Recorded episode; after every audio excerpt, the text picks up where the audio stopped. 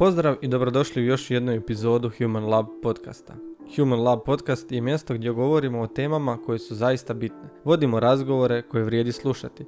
Moj zadatak je uz pomoć gosta doći do novih spoznaja i ideja na području poboljšanja zdravlja, podizanja kvalitete života, sporta, fitnessa i dugovječnosti.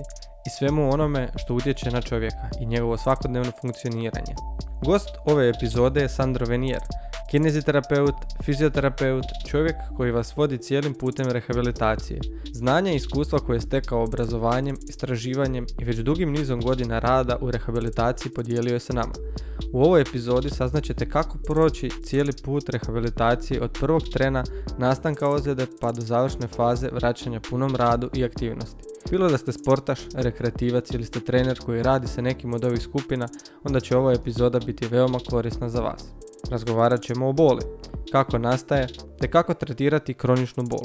Razgovarali smo i o kifozi, skoliozi, lordozi, išijasu, ali i kinezifobiji. Sponzori ove epizode su Skillshare i Lazarus Coffee. Skillshare je odlična online platforma za učenje.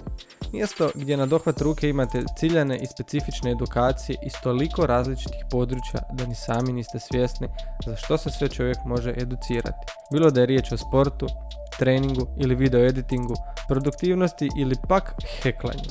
Da, čak i o heklanju imate edukacije, nisam ni ja znao. Putem video predavanja, koja su uvijek podijeljena u cijeline, možete postati profesionalac već danas. U svako predavanje najčešće imate i razne zadatke koje možete izvršavati ili se direktno javiti tvorcu predavanja kako bi mu postavili dodatno pitanje. Skillshare možete isprobati besplatno na mjesec dana putem linka u opisu, a u tih mjesec dana možete pogledati koliko god stignete, bez ograničenja.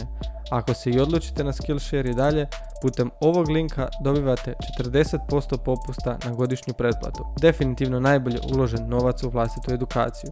Dakle, za besplatan probni mjesec i 40% popusta prijavite se na Skillshare putem linka u opisu podcasta. Ovu epizodu sponzorirali su i dečki iz Lazarus Coffee. Njihova misija je približiti ovu vrstu kave svakom kavoljubcu u Hrvatskoj i oduševiti svako nepce. Specialty kava mnogo je više od same kave. Ona je rezultat pomnog biranja svakog zrna na farmama daleke Nikaragve i Kostarike, sigurnog transporta te prženja i same pripreme našeg omiljenog napitka. Prosječnih proizvoda ima dovoljno i baš vam zato žele pružiti specialty, jer prosječan život nije za nas. Budi iznad prosjeka, biraj Lazarus Coffee baš kao što sam ga odabrao i ja. Kao osoba koja obožava pravi okus kave, tako sam napokon pronašao svog dobavljača. Moj osobni izbor je Brazil.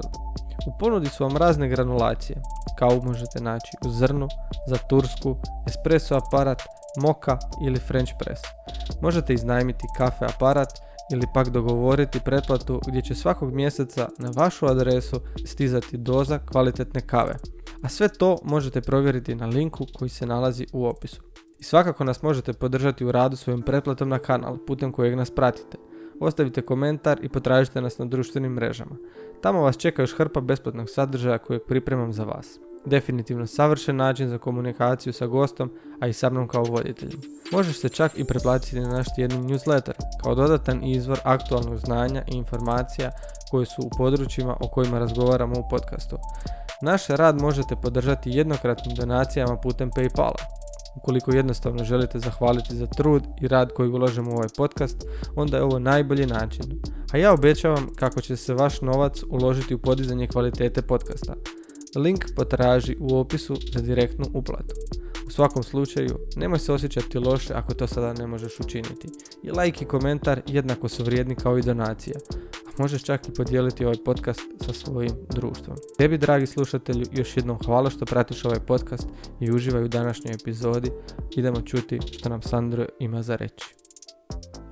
Što je još o tebi nešto što malo ljudi zna? Aha. Pa možda jedna zanimljiva stvar o kojoj smo pričali offline je to što imam dvojno državljanstvo i u biti Talijan sam po nacionalnosti i pričao sam talijanski 90% vremena dok nisam došao u Zagreb prije 10 godina. I kako je, kako je bilo doći u Zagreb nakon cijelog životnog učenja samo talijanskog, mislim samo talijanskog. Bi- bilo je teško. A, to je dobar dio razloga zašto ocjene na prvoj godini faksa nisu bile bajne. Doslovno sam se mučio s hrvatskim jezikom. Ozbiljno? Da, da, da. Baš uh, vokabular mi je bio užasno loš.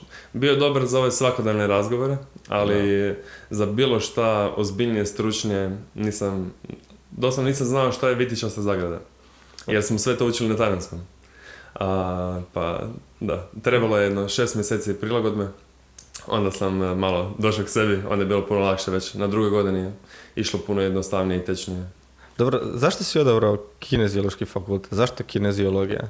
Biti, ajde ovako, koju si srednju školu završio? Završio sam talijansku matematičku gimnaziju u Rovinju. Dobro? I zašto onda kineziologija?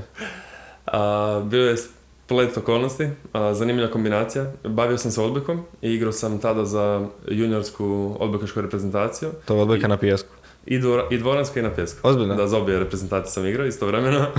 E, I u principu htio sam se baviti profesionalno odbojkom, a istovremeno sam htio i studirati. Jer nisam htio izgubiti taj dio studiranja u tim godinama, jer sam smatrao, kao i što i dalje smatram da je to jako bitan dio razvoja, barem za mene.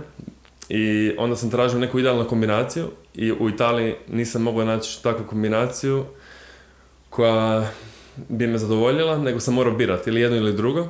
A onda sam mislio da mogu to u Zagrebu dobiti, zato jer sam našao smještaj blizu Save. Na Savi je bio studentski dom i kineziološki fakultet i mladost, klub i dvorana.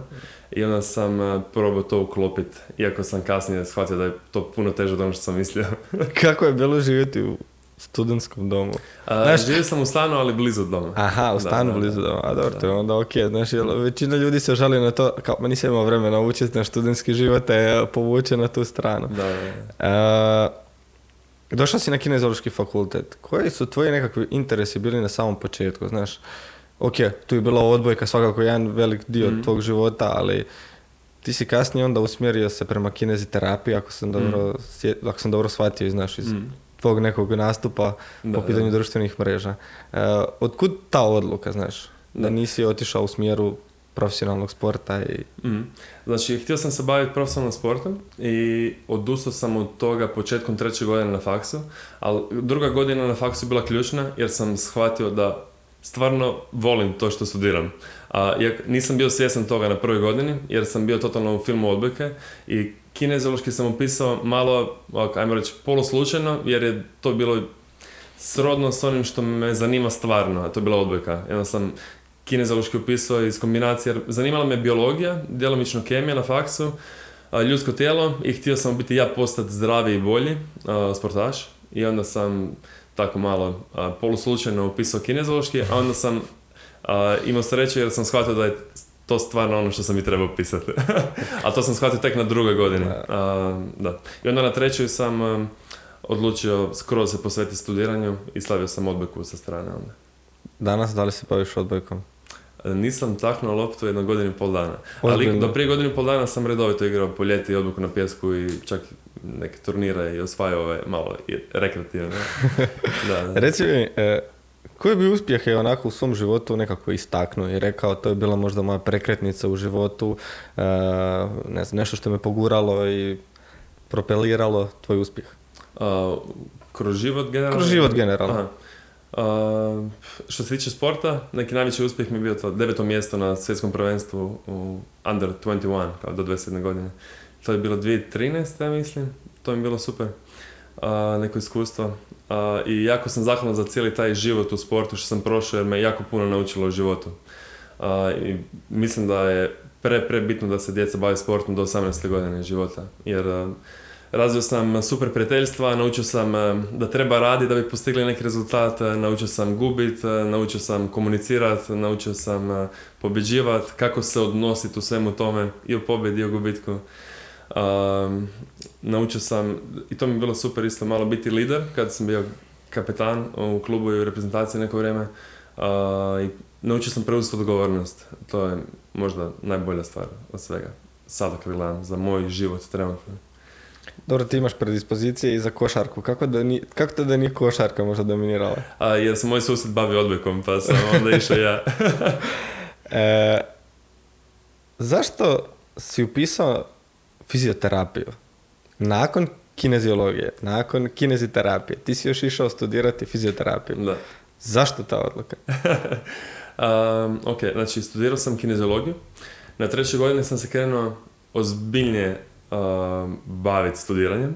A za mene uvijek to odvajam. Um, polaganje ispita nije studiranje. Polaganje ispita je jedan dio studiranja.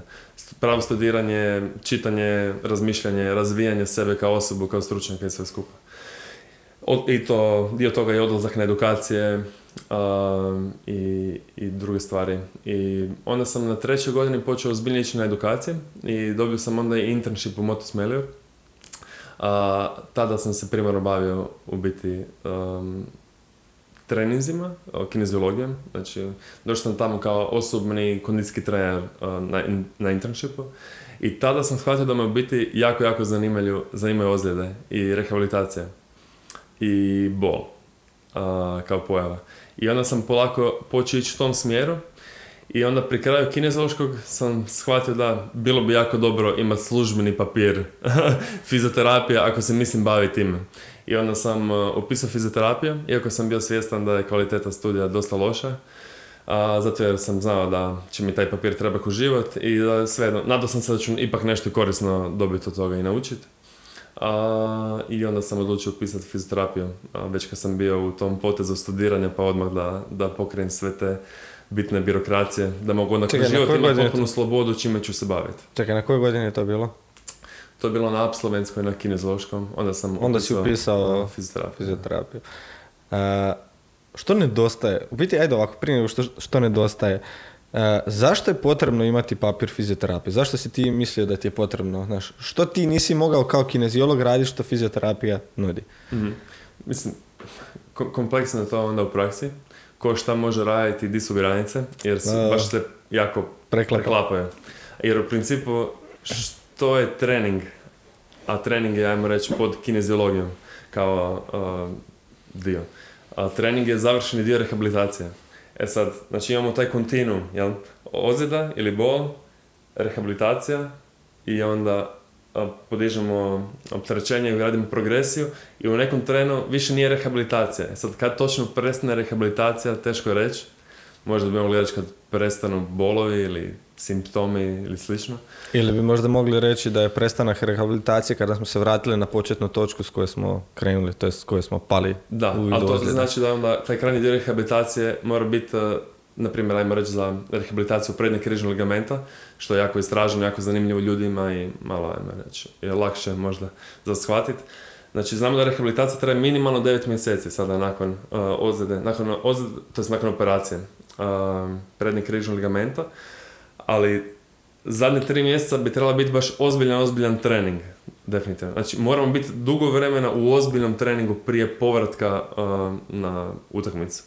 A, tako da onda tu jak, veliko prepoklapanje stvari. A, I idealno bi bilo imati tim i jako dobro educiranih i fizioterapeuta i kineziologa koji onda skupa rade na tome i u biti samo se mijenja postotak vremena što fizioterapeut ili kineziolog rade s tom osobom. Znači u početku onda bi trebao primarno raditi fizioterapeut, a onda sve više bi trebao preuzimati kondicijski trener. Ali to je u praksi onda komplic- komplicirano. Da. Dobro, koja je razlika na vašem fakultetu između e, kineziterapije i Mhm. kondicijske pripreme? Znaš, što, što ti nudi jedno, što ti nudi drugo? Jer kod vas na fakultetu je ono, e, nekad su ljudi upisivali taj fakultet većinom zato što su htjeli biti ili treneri u nekom klubu ili su htjeli biti profesori tjelesne zdravstvene kulture. Danas je, ja mislim, i jedno i drugo sve manje zastupljeno, sve više idu u nekom uh, osobnom treningu, kondicijskoj pripremi, naš pojedinaca i takve stvari. Razvila se fitness industrija Fitness industrija, u zadnje vrijeme. A da se vratim samo na ovaj uh, prethodni dio, zato sam i htio između ostalog završiti i fizioterapiju i kineziologiju, da onda mogu voditi cijeli proces rehabilitacije sam. Da ne moram uh, nužno s nekim drugim surađivati ili prepuštati ili da nema tih uh, nesigurnosti ili nedvoumica ko šta treba raditi. Nego mogu raditi dio fizioterapije i onda mogu raditi dio kineziologije. To mi je super. Dobro, a što si ti onda direktno što direktno fizioterapeuta radi što vas na kineziološkom fakultetu nisu učili ili za što možda nisi ovlašten raditi? Da, a, o, misliš, no, da, sad, ću- sad ću ti govoriti na ono što smo trebali naučiti na fizioterapiji. a Može i tako. Nismo nužno.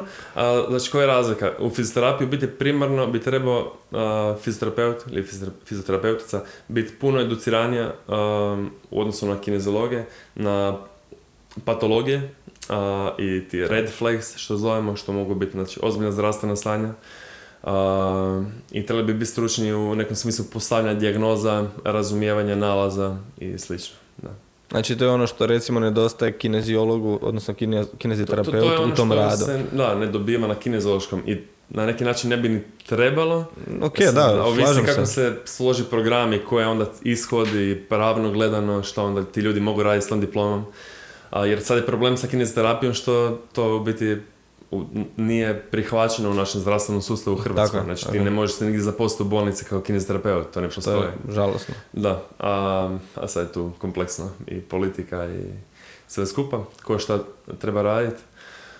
To je taj dio, ali nažalost ovaj, faks, to jest veleučilište a, fizioterapije i nije dalo, ne daje dovoljno znanja ljudima. Što bi moglo biti po tvom mišljenju bolje? Što, na što bi trebali možda usmjeriti ljudi, ako će iko čuti ono, da, mo- da ima nekakvog utjecaja na to? Što bi trebalo biti bolje? Što nedostaje u jednom i u drugom? Aha, na, na, na jednom i drugom i... e, Mislim na kineziološkog, tako i- kineziološkog fakulteta. Kineziološki fakultet u biti bih rekao da je a, na boljoj razini, a, ali na kraju dana je jedino i najbitnije vjerojatno znanje profesora i kvaliteta kurikuluma, odnosno programa, studija. To, je- to je ključno. Dok se to ne poboljša, ne može biti bolje. A i kineziološki je bolje od fizioterapije zbog toga što su ljudi educirani, educirani i što je sveučilište na nekoj višoj razini veleučilišta mora biti jednostavno. I onda automatski mora u nekom postotku biti bolji profesor na kineziološkom jer svi moraju imati doktorat za predavat, a na fizioterapiji ne moraš imati doktorat. I nije doktorat sigurno da će biti bolji stručni, jednostavno znači da si ipak mora više raditi,čitat, a, a, tako da, da, u tom smislu. Ja sam baš nedavno razmišljao o svom studiju i o, tako nekim, i o profesorima koji su se nalazili na tom studiju. I došao sam do jednog onako previše jednostavnog zaključka koji onako mi nikad nije prije pao na pamet. A to je da najbolji profesori, po mom mišljenju, koji su meni ostavili najveći utisak u svemu tome, su bili vanjski suradnici koji su bili zaista stručnjaci u onome što su predavali, koji su imali ono uh, skin in the game, znaš, odradili su dobar dio u tom poslu koji zaista sad i predaju. Dok oni profesori kojima je jedini e, jedini način rada, to jest je- ono što oni rade jedino profesura na fakultetu, su ipak bili Ok, ne kažem ja da oni nemaju svoje mjesto ili da oni ne bi trebali raditi, ali im nedostaje doticaj sa nekakvim e, realnim sektorom u- znaš, i, i nekakvim praktično primjenjivim stvarima koje su mi prenijeli profesori koji se nalaze zaista u tom poslu, koji zaista to rade. I to je onako previše, previše jednostavan zaključak koji je ignoriran tokom onako cijelog studija. Onda, znaš, zapitaš se, vi, na primjer, na vašem fakultetu imate puno više vanjskih suradnika nego stalnih profesora koji imaju to jedini posao koji rade, jel tako? Ili većina profesora koji imaju to, imaju sa strane još nekako svoje, ne znam, privatno, što rade u biti ono što vama predaju, što je u biti najkorisnija stvar. Evo ti si, na primjer, Motus Melior.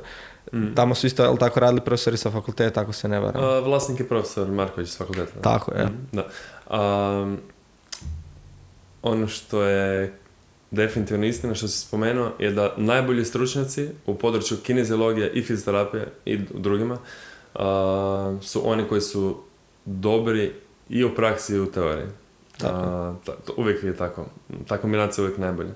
I kak ide ono, a, u teorija je ono kad svi sve znaju, ništa ne radi, a praksa je kad sve radi, a niko ne zna zašto.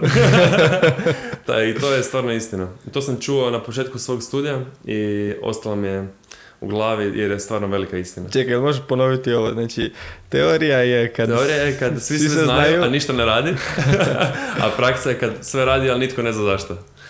Da, i ključno je biti dobar u jednom i drugom. I mislim da je to jedna moja prednost jer se imam jako puno već iskustva, skupljam puno iskustva, puno radim u praksi svaki dan i istovremeno jako puno čitam i istraživanja i slušam podcaste i a, razmišljam i pričam s drugim stručnjacima.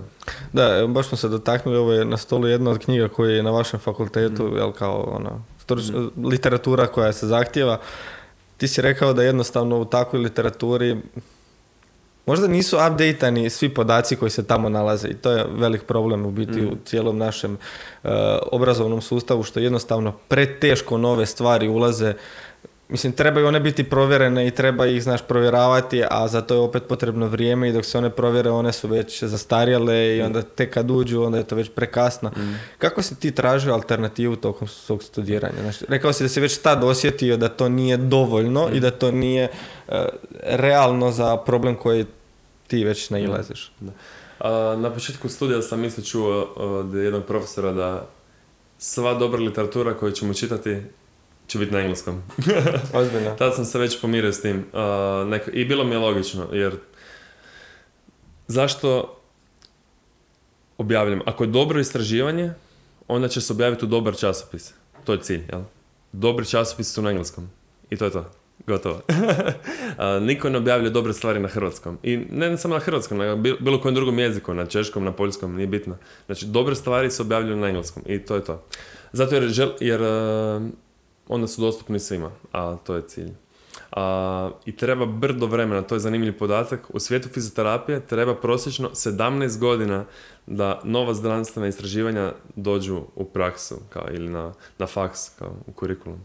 17 godina. Sad sam pogledao, ova, ova knjiga je izdana 2001. znači, Znači, 17 u godina biti, prije toga... 38 godina je, um, je stara. Star, su stara znanja unutra.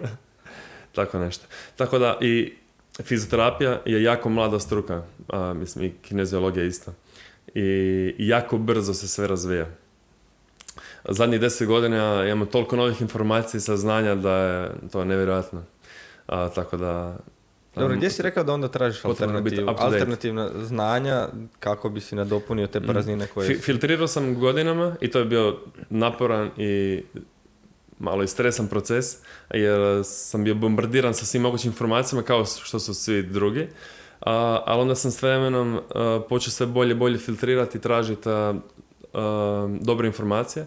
A onda sam a, počeo pratiti te ljude o kojima smo pričali, koji rade i u praksi i u teoriji i imaju backup za sve što govore u smislu znanstvenih istraživanja. I onda pratim njih i tu je recimo Može- čar društvenih mreža. Možeš li neke imenovati, znači neke spomenuti, A- na koje bi ljudi koji se nalaze u tvojoj struci ili koji imaju Da. zanimanje? Često me ljudi pitaju isto na društvenim mrežama da im preporučim, pa isto im to pišem. A, jed- recimo jedna super stranica koja je nastala i koja je baš um, super, super za, za fizioterapeute i kineziologe isto, je Physio Network. I to su biti plaća neki mm, mjesečni iznos, ne, ne sjećam se ni koliko, nije strašno, za znanje koje dobivamo. Mislim, u odnosu na koliko plaćamo faksa, ne dobijemo skoro ništa. Uh, naš Physio Network je super, uh, Better Clinician Project je super, um, Greg Lehman i Adam Mickens imaju super uh, podcast, uh, uh, The Nef Physio podcast. Um, generalno, Greg Lehman je vrhunski lik, uh, Adam Mickens, Ben Cormack, uh, ne znam, Sam Spinelli, uh, oni imaju E3 Rehab stranicu isto, i Instagram i web i podcast. Um, I onda kad si u tome, onda konstantno njih pratiš, čitaš, oni konstantno objavljuju jer su hiperproduktivni, hipersposobni i onda sve to pokušavam da sejvat. a, ja skidat istraživanja, čita koliko stignem sve i popratit a, i tako. Kako se danas... e, kako da... Ajmo ovako, sad si rekao da sejvaš i da radiš puno tako nekih stvari koje... e, kako bi zadržao informacije koje stekneš. Koje su još neke metode kojima pokušavaš, e, kako da kažem, spremiti to u neko praktično zna i kasnije primjenjivati u praksu? Znaš, kako, kako izgleda metoda tvog učenja sad? A, sada je u principu, kad sam malo radio u početcima, onda sam jako puno učio i čitam, jer sam imao puno više vremena. A, I sada u principu na neki način više bih rekao čak da održavam a, znanje u nekom smislu da imam dovoljno znanja za pomoć većini osoba za većinu problema. E sada a, trudim se redovito obnavljati, krpat neke rupe ili neke nove, ako neke nove spoznaje dođu, to uklopiti u to što radim. A, tu je i super što sve to onda još bolje prolazim kad objavljujem postove na društvenim mrežama. To je biti super, a, a, zato jer doslovno vježbaš svoje znanje i tjerate da, da čitaš, jer se trudim više manje sve referencirati što objavljujem. A, I sad sam u procesu drugog dijela, to je a, priprema edukacije seminara koje planiram držati od jeseni nadalje a, i to je super način isto za... Na, naj- najbolji način za učenje je predavanje u biti. Pa da, kažu da jednom kada si sposoban prenijeti to znanje na drugu osobu i objasniti toj osobi da je toj osobi jasno, tek tada možeš reći da imaš to stvarno, znanje. da, da, da. E, možeš malo znači. više reći o tim edukacijama koje se čekaju u devetom, devetom mjesecu? A, znači, sada sam u tom procesu, kompleksno je kao uvijek a, vremenski biti organizirati sve to. A, sad sam isto u nekim privatnim obavezama i malo sam namjerno smanjio radne dane u tjednu. Da, malo sam se trebao i odmoriti, jer sam baš zadnjih šest mjeseci radio full, full, full, pun gas. A, što je super i da sam stekao puno a, iskustva i iz- od svake osobe s kojom radimo možemo nešto naučiti uvijek jer ono što smo prije spominjali sa simptomi mogu značajno varirati i sve to onda a, ako pamtimo i ako kritički razmišljamo nam pomaže da postanemo bolji i stručni s vremenom. I na neki način otvorenije guma a, da, da nam je u početku da mi je neko rekao prije pet godina šta ću sve vidjeti u praksi, rekao bi da je nemoguće. Jer vjerojatno i tebi na poslu, šta Da. sve vidiš, jednostavno ne, ne možeš vjerovati da si to vidio i čuo e, s- gotovo svaki dan.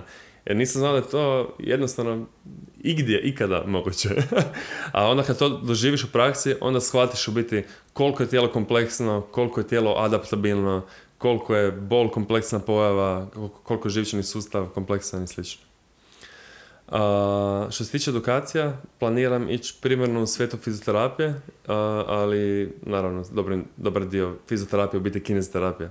U biti kineziterapija iz moje perspektive je glavni alat i glavna intervencija u fizioterapiji. A, tako da ići u tom smjeru. Sigurno će jedan dio biti vezan za rehabilitaciju i prevenciju ozljeda prednje križne sveze. Sada će sigurno neko komentirati, ne postoji prevencija, nego samo redukcija ozljeda. A, kako god, znači taj dio, a, nešto vezano uz mišićne ozljede i nešto sam mislio baš za a, u smislu da postanu bolji terapeuti, a to je, ajmo reći, neki suvremeni pristup fizioterapiji. A, što je stvarno bitno iz onog što znamo iz istraživanja? Što bi stvarno trebali raditi, što je bitno pacijentima, koji je cilj fizioterapije? Koji je cilj fizioterapije? I što je vratiti, poboljšati ljudima kvalitetu života, smanjiti im bolove i vratiti ih aktivnostima koje vole raditi u životu. I kvalitetno ih educirati uz to. Da. I kvalitetna edukacija je baza za sve to. Kao. Ali to je ono što zaborave često ljudi u medicini. Znači, cilj fizioterapije je cilj osobe s kojom radimo. znači, moramo znati njihove ciljeve. Ako ne znamo njihove ciljeve, onda ne znamo gdje idemo.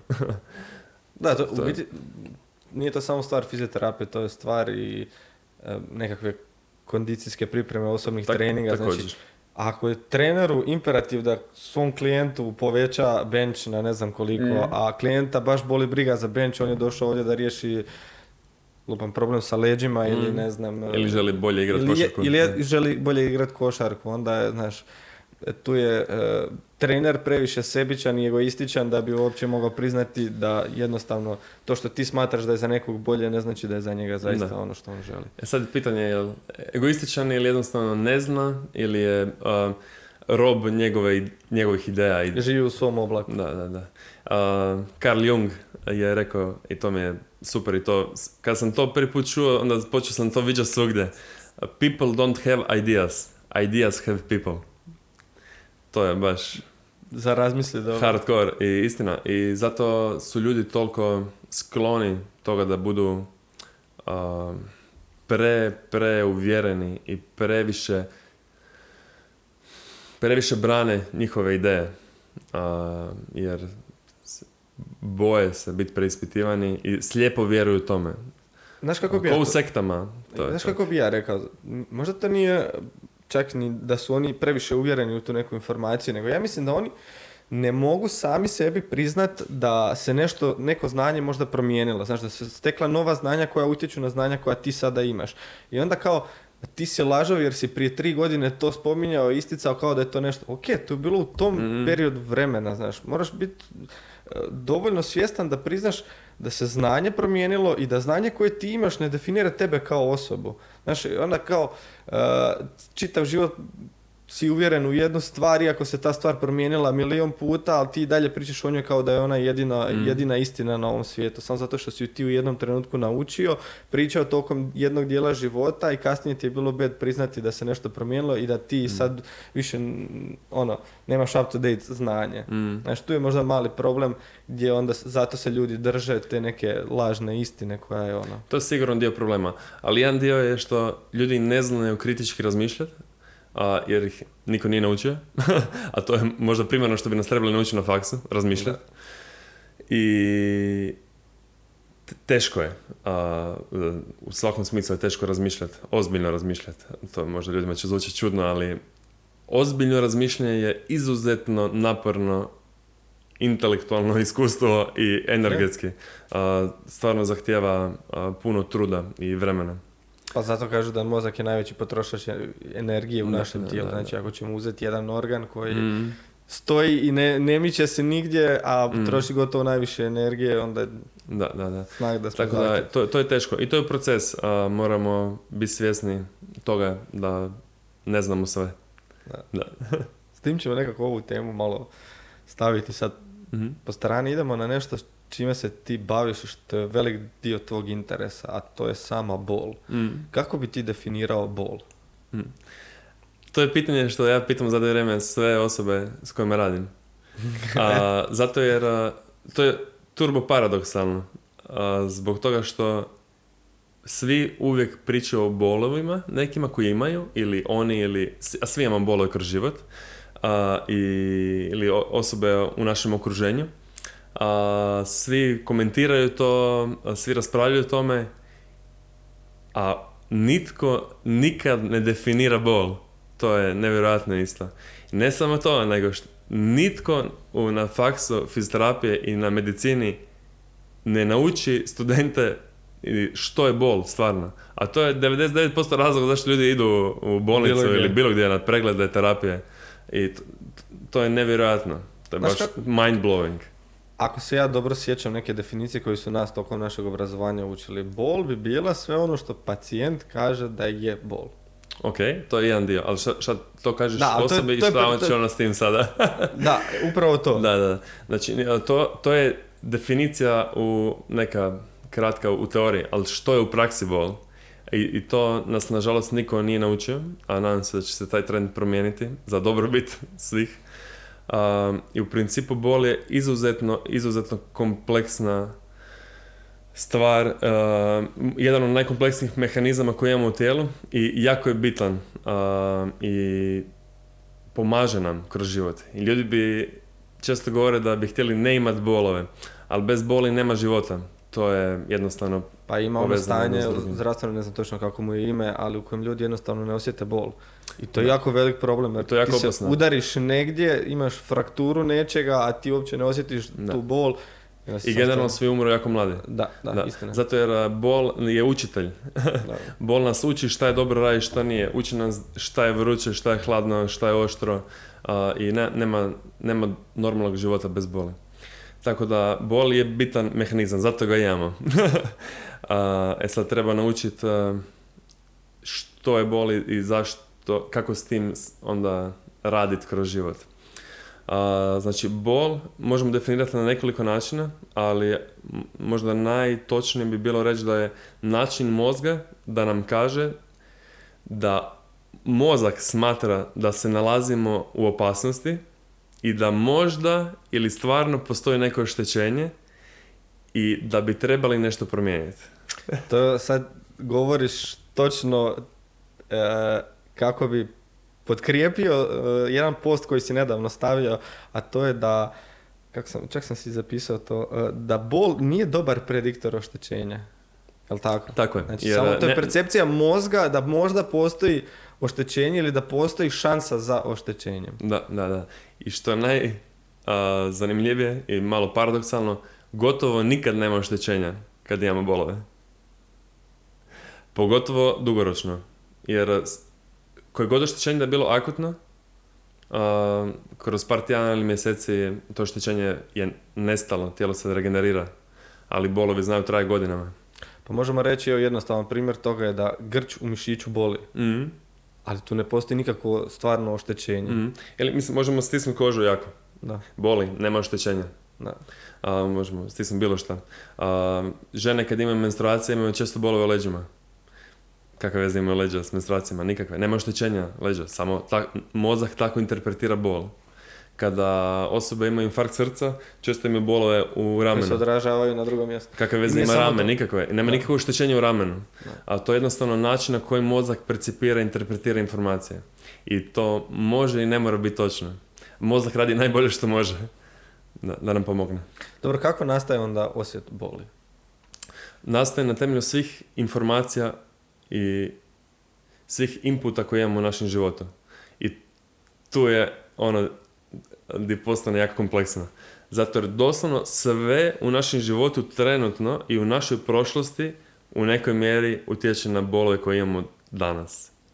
Um, primarno, znači anatomska struktura je bitna, ali je jako bitno za to interpretirati. I to je jako kompleksno a, ponekad. Um, osim anatomske strukture koja kod kroničnih bolova generalno najčešće nije bitna, um, jako je bitno spavanje. Znači imamo brdo dokaza da spavanje jako utječe na bolove i na ozljede. U kojem smislu? E, Misliš na položaj spavanja ili Ne, ne, kvaliteta na- sna? Kvalitet i kvantitet sna, da. Položaj svejedno, Ok. bitno da je ugodno. Da, da. Za većinu osoba, već kad smo kod toga, većina osoba bi trebala spavati između 7 i 9 sati, a, ali ono što je ključno je pitati osobu kako se osjeća kad se probudi i da li misle da se naspavala. I koliko spava inače ako ima vremena. Jer neki ljudi jednostavno, ali to je jako rijetko, spavaju 6, 6,5 sati i osjećaju se bomba, ali to je stvarno rijetko. A, i, ali nekim ljudima treba 9-10 sati, ako ne, ne mogu funkcionirati. Ili mogu funkcionirati, ali nisu, ne osjećaju se dobro jednostavno. I treba jednostavno to prihvatiti. Znači, svi smo drugačiji, svakom nešto drugo treba. A i nije svaki dan isti. I, to isto, ovisi našim ja sam nekad, znači nekad bi odspavao 9,5-10 sati i ne bi se osjećao uopće toliko dobro kao da sam odspavao samo 8 sati. Mm. Ovisi u kojem danu, ovisi o stresu prije toga. Da. I, jer je to isto multifaktoralno kao i sama bol. Tako je. Da, da. Znači, rekli smo za bol je bitna anatomska struktura, spavanje, stres. I tu je, tu je kompleksno isto je subjektivna percepcija stresa. To znači da ne možemo objektivno to izmjeriti baš, nego moramo sami odrediti to. I određujemo to dosta dobro, a samo moramo biti iskreni sami sa sobom. A, stres, znači je bitan i onda imamo psihosocijalne faktore koji su povezani sa stresom. I to je jako zanimljivo i to je ljudima jako abstraktno, ali tipa na bol jako utječe sve što utječe na naše mentalno zdravlje, a to je zadovoljstvo poslom, na primjer zadovoljstvo međuljudskim odnosima, a, bilo koje vrste, da li radimo aktivnosti koje volimo, to utječe na bolove, bojimo li se ozljeda ili našeg stanja, koja uvjerenja imamo, šta nam je rekao doktor ili šta nam je rekao neki član obitelji, šta će nam se dogoditi ili neće dogoditi. I sve to jako utječe na bolove isto. I zato, na primjer, depresivne osobe imaju generalno više fizičkih bolova. Znači, to je super primjer utjecaja mentalnog zdravlja na fizičko zdravlje. To je jako, jako zanimljivo.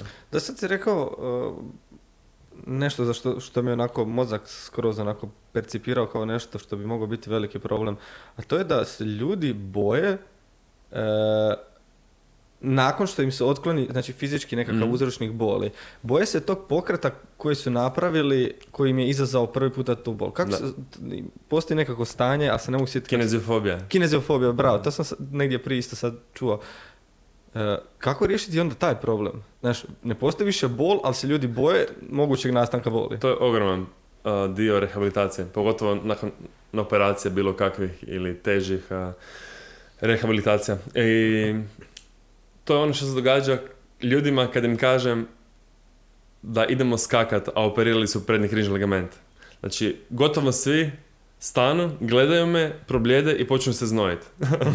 znači, i to je taj strah, to je ta kinezofobija. I nema nikakvog razloga da dođe do toga, ali to nema, nema veze. Znači, nema veze to što mi mislimo, nego je bitno ono što se događa.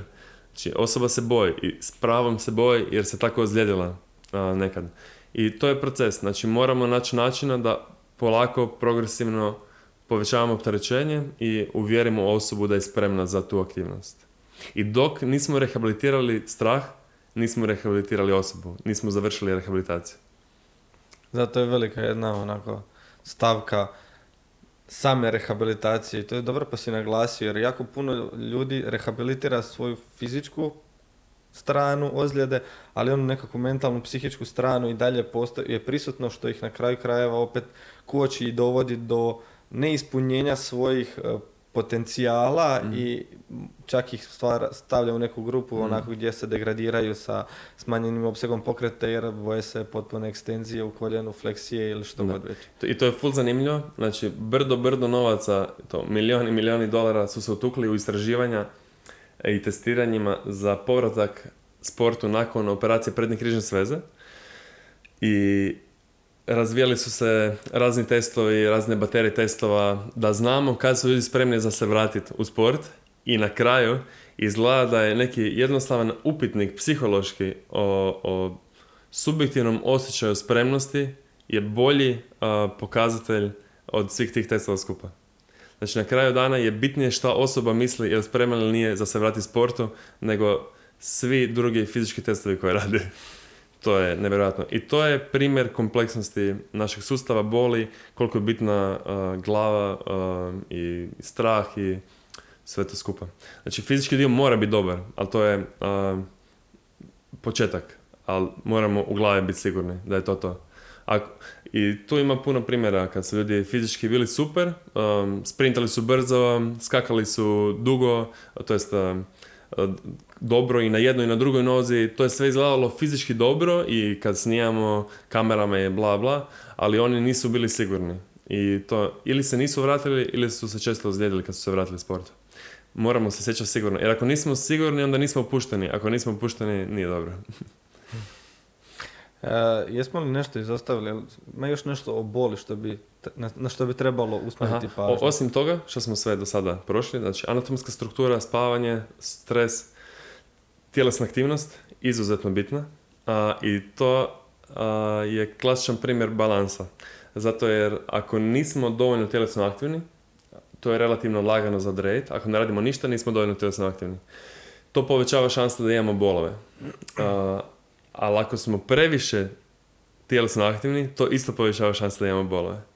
I znači tražimo uvijek e, tu idealnu dozu. Znači imamo taj dose response, kao i za lijekove. Ako dobijemo premalo lijeka, nećemo imati nikakav uh, učinak, benefit. Ako damo previše lijeka, imat ćemo brdo nuspojava. Znači tražimo tu idealnu dozu. E sad, gdje je problem? Problem je to što se što je jako teško odrediti što je previše za svaku osobu. Jer to ovisi o trenutnom stanju, a trenutno stanje se mijenja iz dan u dan. I onda se moramo konstantno prilagođavati i adaptirati plan treninga i tjelesne aktivnosti. E, jedan od gostiju, sad više nisam siguran točno kom je rekao da postoji problem koji mnogi e, profesori na vašem fakultetu jednostavno ne mogu prožvakati, a to je da ne postoji godišnji plan i programiranje treninga. Da ne možemo god isplanirati i programirati trening za cijelu godinu svojih sportaša. Jer je to doslovno nemoguće za napraviti. Jer mi ne možemo znati gotovo je nemoguće čak ni na mjesečnoj bazi to odrediti jer ne znamo kako će se osoba osjećati nakon mjesec dana. Hoće li se pojaviti nekakav dodatan stres u njegovom životu ili će, ne mm. znam, e, možda neka i ozljeda u konačnici koja će promijeniti totalno taj cijeli, taj cijeli tok e, treniranja tog da, da, da. A, možemo jako, jako okvirno napraviti neki godišnji plan, eventualno. Ali... Trebamo imati nekakav smjer. Da, da, znači moramo znati da idemo otprilike, ali moramo biti jako fleksibilni s, tim kako ćemo doći do toga. A zadnjih, e, to jest e, krajem prošle godine, jedno četiri mjeseca sam surađivao sa, mislim dalje surađujemo, samo tada smo baš surađivali na tom projektu skupa. ja i profesor Novak sa Kinezološkog fakulteta, on je kondicijski trener u tenisu, poznati i surađivali smo skupa, pomagali smo jednoj uh, tenisačici koja je bila u top 20 na svijetu. I mi smo imali tjedni plan, doslovno iz tjedna, iz, svaki tjedan smo radili novi plan, ali doslovno smo svaki dan onda modificirali pojedine stvari. Uh, jer imala je nekih uh, ozljeda, problema, pa onda tu, tu, to je bio moj primarni dio. Tu sam ja onda pomagao u nekom programiranju opterećenja da smanjimo šanse da nastanu neki bolovi ili problemi, ali da može trenirati što više tenis. A, tako da, u principu na dnevnoj bazi moramo korigirati uvijek sve. I jedan super primjer u praksi, recimo imate plan, evo mi smo napravili uh, u nedjelju plan, u ponedjeljak uh, me nazvao uh, profesor Novak i rekao mi da je došla antidoping uh, agencija i testirala u 6. jutro, probudila iz sna, znači poremetila san totalno, izvadili su joj krv i srušila se, doslovno je pala na pod, pala nesvijest i nije tri dana došla k sebi. A, tako da, ono, cijeli plan se poremetio totalno. Doslovno nije mogla funkcionirati sljedeća tri dana od tog šoka i, i sve skupa. I pada. Tako da, moramo se prilagoditi. I to je ono što najbolje radimo kao ljudska bića, adaptacija. Da, to je ono što nas je u biti dovelo Da, da, da. do ovdje. Mm. Zato i kaže da će čovjek vjerojatno naživjeti i žohara i miša jer Mm. ćemo se pretvoriti u onako adapta- adaptacijske strojeve. Mm. Da, da, da. E, što je sa nekakvim kroničnim bolovima, znaš, e, koji nemaju nekako fizičko oštećenje koji se poja- pojavljuju, recimo bolovi u leđima su vrlo česti. Što je sa takvom vrstom boli? Kako pristupiti takvom, e, tako nekoj rehabilitaciji? Mm, da, ok. Uh, jedan korak nazad ćemo napraviti, jer uh, da bude malo jasnije. Uh, znači, koji cilj boli? Uh, da nam mozak kaže da misli da nešto moramo promijeniti jer smo možda u opasnosti. Sad, jedan dobar primjer jednostavan gdje sustav boli radi dobro je taj da ako se porežemo do, dolazi do malog oštećenja i znači mozak nam govori aha pogledaj možda je nešto bitno i mi pogledamo i vidimo da je nebitno oštećenje, ali boli. Jel? Uh, I to je primjer gdje anatomska struktura utječe. E, ali ono što je bitno, a o čemu ljudi ne razmišljaju generalno, je to što nakon pola sata ovo više ne boli. I, i nastavili smo raditi to što radimo u životu i više ne osjećamo ovo, ali oštećenje je jednako. Kao i kad je bolilo. Znači pola sata nakon nemamo nikakvih bolove, osim ako ne lupamo po tome. Uh, I idemo dalje. Zašto više ne boli? Zato jer smo uvjerili mozak da nije bitno. znači, ako mozak misli da nije bitno, onda neće boliti. Ako misli da je bitno, onda će boliti. E sad, kako on to određuje, to je jako kompleksno i brdo stvari utječe na to. Ok, što se događa kod kronične boli? Sustav postane preosjetljiv. Znači, mozak proizvodi bol nepotrebno na neki način, odnosno kao alarm koji se pali, a, a nema problema. A to se često događa. Znači, ako se alarm upali, ne znači nužno da postoji provala. Možda je prošla muha, ali alarm se pali, jer alarm misli da se nešto događa. Tako funkcionira na neki način i mozak. Znači, on se pali a, i, i ne zna, i alarm se pali isto kad se upali, ne znamo koja je ozbiljnost problema koji se nalazi. Jednostavno se upalio.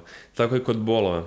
I, i to je malo isto abstraktno ljudima i ja, zbog toga se često boje, zato jer možemo imati brutalne bolove, a ne mora biti nikakav problem. I to je jako često slučaj i svi smo to imali kroz život, par sati, par dana, jake bolove i samo su nestali. Zato jer jednostavno je, to je sve skupa jako komplicirano i mozak odlučuje kad će biti dobro i kad neće, na temelju svega što mi radimo u životu. I sad još jedan problem kod kronične boli je to što znamo da se mozak nauči proizvoditi bol. To znači da što duže imamo bolove, to lakše mozak proizvodi bol. I to je jedan veliki problem često. Zato jer mozak očekuje bol. Jer je imao, ajmo reći, imamo tri mjeseca bol. Probudimo se 93. dan i mozak automatski, aha, bolilo je zadnjih 90 dana, zašto ne bi bolilo i danas? Odnosno, i, i to je kompleksnost onda boli često u kroničnim stanjima. Doslovno moramo uvjeriti živčani sustav, mozak, da je sve u redu, da se može primiriti. Da možemo ugasiti alarm, da nema lopova, nema požara, nema problema. Pa koliko ljudi je, ne znam, išli slučajno snimati, ne znam, kralježnicu i bilo šta i otkriveno im da imaju herniju diska, nikad ih leđa do sada nisu bolela i nakon saznanja da imaju recimo herniju diska, njih su na jednom počelo boljeti leđa. Da. I to je nešto što znamo iz istraživanja, a to je da generalno je preporuka ne raditi magnetsku prva tri ili prvih šest mjeseci nakon bolova, zbog toga što znamo da osobe koje rade magnetsku se sporije rehabilitiraju od osobe koje ne rade magnetsku.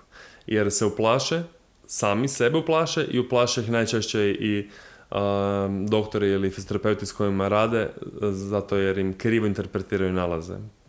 Da. Tako da, ono što govorim, misle ja ljudima je generalno bolje da ne rade magnetsku dok nemamo uh, nekih ozbiljnih sumnji da je potrebna. E, što je sa nekim oblikom pretreniranosti i boli koja nastaje nakon ozbiljne pretreniranosti? Mm. E, Znači, to je povezano s onim faktorom tjelesne aktivnosti u, koja utječe na bol. Znamo da umjerena tjelesna aktivnost, e, umjerena u odnosu na naše stanje nam pomaže za bolove i za naše zdravlje. E sad, kad radimo previše, a, to je previše u odnosu na, na ono na što smo spremni i to onda povećava šanse da nas nešto boli. To je jednostavno način tijela da nam kaže pretjerao si, moraš malo smanjiti. I ne znači da se ne možemo na to adaptirati, samo moramo očito ići sporije. A, I i fora u tome i problem što sve utječe na sve. I na primjer 100 kg benchu ili u čučnju nije isto ako smo se naspavali ili nismo se naspavali. I tu je ta kompleksnost gdje treba sve prilagoditi smisleno onda integrirati, programirati za svaku osobu. I onda u tom kontekstu ima puno više smisla trenirati 10% manje nego 1% previše. Jer 1% previše može dovesti do velikih problema. A 10% manje je održivo. I za većinu osoba je apsolutno dovoljno za većinu rekreativca. U profesionalnom sportu onda riskiramo više, ali možemo riskirati puno pametnije od onog što se često radi, ajmo reći. Dobro, da li to onda ide ruku pod ruku s onim raditi vježbe do otkaza ili? Ili je to opet nešto malo... Raditi vježbe do otkaza generalno nema smisla. Pretpostavljam da si o tome pričao sa Marinom. Isto. A, i, I jako to troši tijelo. Um, tako da to jako rijetko želimo raditi i generalno primarno baš u natjecanju možda ići do otkaza jer tad je najbitnije. A, a, ali inače želimo biti mrvicu ispod. Mislim, to je cilj treninga, jel? Ako je ovdje granica gdje će nastati ozljeda, želimo biti što bliže granici, a ne želimo proći granicu. I to, to je cilj. Znači, ako sprintamo redovito, smanjit ćemo šanse da nastanu ozljede uh, straže, mišića straže strane natkolnice, hamstringsa. A, ali ako sprintamo previše, ćemo ozlijediti uh, te mišiće. Znači, tražimo tu idealnu dozu. Pa recimo to možemo... uh, baš sam negdje prije nekakav program weightliftinga i tako neke stvari gdje njihov način treniranja je da oni u svom treningu nikada ne rade maksimalna, pona- znači te svoje maksimale koje Mhm. izvode na natjecanjima ili koji im je u trećem pokušaju koji očekuju da bi mogla biti nova maksimala. Mhm. Nego oni uvijek rade trening i percipiraju ga na to da ga programiraju tako da kad trebaju doći do nekakvog maksimalnog jel, podražaja, odnosno po- dizanja maksimalne težine, da se to uvijek događa na natjecanju. Mm. Znači da ta tek prvi puta pokušavaju izvesti taj maksimum Mm. koji su sad tokom treninga Mm. postigli. Da, da. To, to, to nije toliko moj dio, ajmo reći, uh, ekspertize Da. posla, ali uh, ima nešto tome. Mislim, svako je bitno napraviti dobro programiranje i tapering. Uh, Da. da, da, u tom smislu. E, što je sa aktivnim i pasivnim vježbama? Koje odnosno, su razlo- razlozi za jedno vježbama ili terapijama i kao... uh, Možemo reći i terapija. Ajde terapija, u biti da, ako je pasivno, Da, bi da, bila da. terapija, spadalo u Mislim, pa- terapiju. pasivne vježbe, u principu, jedan, eventualno ako nas netko isteže pasivno. Da. A, koja je razlika? Velika. A, Što dobivamo i što gubimo s jednim i Znači, s drugim. ono, na, najjednostavnije moguće, sve pasivne terapije nam mogu akutno pomoć kod bolova. Um, ali iz moje perspektive to je dosta nebitno, zato jer nije cilj ako tebe bole leđa, dođeš kod mene danas. Meni nije cilj da si ti bolje danas. To mi na neki način nije bitno. Bitno mi je da si dobro za mjesec dana, za šest mjeseci, za godinu dana i da me zoveš za deset godina i da mi kažeš da si, nisi imao bolove zadnjih deset godina. I, I u tom kontekstu deset godina danas nije bitno. a, a to je ono što najčešće dobijamo nekim uh, pasivnim terapijama, bilo koja, nebitno. Kinezotaping, cupping, uh, dry needling, manualne manipulacije, masaže. Sve nam to može pomoći akutno, kratkoročno, ali ništa od toga ne rješava uzrok problema. Jer uzrok problema ne može nikad riješiti netko drugi za nas. Uvijek moramo aktivno pristupiti problemu. Kao u životu. Ako imaš problem na poslu ili u privatnom životu s nekim, ne može netko drugi za tebe to riješiti. Tako. Bar ne dugoročno. I nije održivo. Tako da moramo preuzeti odgovornost i moramo nešto promijeniti. Ono najbitnije što možemo aktivno mijenjati, onda je sam program treninga, odnosno tjelesne aktivnosti i vježbanja. Tu imamo uvijek puno prostora i to je ono što, čime se ja primarno bavim. A drugi dio je taj dio edukacije Uh, što ja moram reći ljudima, e onda na njima je da oni promijene neke stvari. Na neke je puno jednostavnije, to ih mogu ja onda uh, jednostavno educirati u smislu posture, na primjer, ali ako imaju nekih uh, drugih problema, ne znam, sa probavnim sustavom, mentalno, u smislu da su de- depresivni ili neke, ako imaju abnormalan stres na poslu, što mi često ljudi znaju govoriti, to ne mogu ja riješiti za njih. To moraju oni sami, moraju nešto promijeniti. To je na njima, njihova je odgovornost. Ishod procesa rehabilitacije, fizioterapije je njihova odgovornost. Odgovornost osobe koja dolazi. Nije moja. Moja odgovornost je dati što točnije, što preciznije informacije ljudima, imati dovoljno empatije, stvarno ih iskreno poslušati i pokušati im pomoći. Ali krajnja odgovornost je na njima. Znači, I to je ono gdje se mijenja totalno paradigma. Ne, a, ljudi ne dolaze kod mene da ih ja namjestim, nego dolaze kod mene da sami sebe namjeste. Da ih ja naučim kako da sami sebi pomognu dugoročno. Dobro, i koliko je zastupljeno kod tebe uh, aktivna i pasivna terapija? A prije sam, ajmo reći, kad sam krenuo raditi prije 6-7 godina, a, onda sam radio dosta pasivno. A, je, uvijek je bilo dosta aktivno, ali a, možda pola-pola, ajmo reći. A onda sam se krenuo zbiljno educirati i razmišljati i onda sam polako sve više smanjivao taj pasivni dio i sad je 99% aktivno. E, što misliš o masažama, sportskoj masaži kao... Kao i svaka druga pasivna, uh, pasivna terapija. Može nam pomoći akutno, a- ali i ne mora. Često ljudi mi dolaze na pregled nakon masaže, jer nakon masaže su se drastično pogoršili simptomi. I generalno ne bih preporučio ljudima da, koji nisu tjelesno aktivni, da idu na agresivne masaže, jer često tijelo zna reagirati suprotno uh, od ono što bi mi htjeli. A, masaže imaju smisla u kontekstu profesionalnog sporta, ako imamo vremena i novaca za to i ako radimo sve drugo dobro. Znači ako spavamo dobro, jedemo dobro, treniramo dobro i pametno, pazimo na naše mentalno zdravlje, imamo viška vremena i novaca, ima smisla da idemo na masažu. Jer će u nekom malom postotku smanjiti našu subjektivnu percepciju umora i upale mišića, a to u profesionalnom sportu može biti bitno. A, ali za prosječnu osobu generalno nebitno. Mogu ići ljudi ako im paše ako ima viška vremena i novaca, ok, ali bitno je da znaju šta dobivaju. A, ali usporedbi sa tipa vježbanjem, apsolutno nebitno. A često mi ljudi govore da ne vježbaju, ali idu na masaže. To je nebitno. To je kao da kažeš da ne spavaš, ali piješ čaj. ne možeš nadoknaditi spavanje, tako. Moraš spavati. kao što moraš vježbati. Mislim, moraš, moja preporuka. da, da, Da ljudi vježbaju.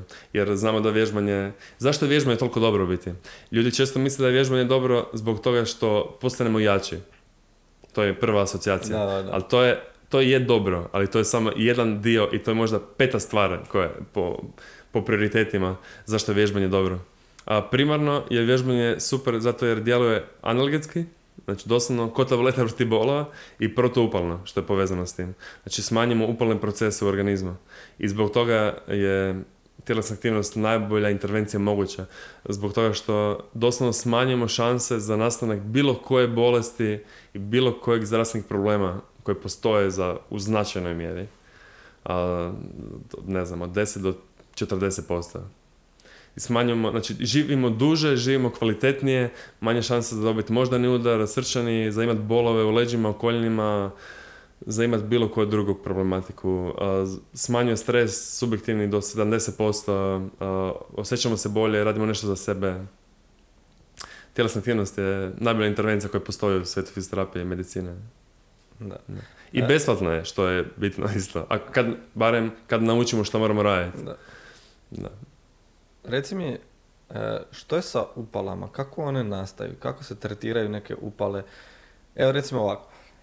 Dođe e, osoba sa nekakvim uganućem gležnja. Mm. E, nema fizičke nikakve ozljede, nastala je upala. Upalni proces je nastao u smislu otoka, boli, Mm. eventualno nekako crvenilo ili nešto tog tipa. Mm. Kako tome pristupiti?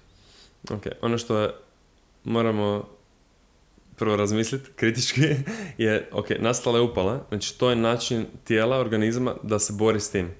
To znači da ta upala je tu s razlogom. I onda nema smisla ciljati na smanjivanje upale, ako je upala ono što nam pomaže. I kako kad se porežemo, znači nastane upalni proces, to pomaže za ciljevanje tkiva. Isto tako je s uganućem gležnja. Znači nema smisla agresivno ledit u smislu smanjivanja upale ili uzimate protuupalne lijekove. Tako da to apsolutno ne preporučujem, to jest literatura ne preporučuje.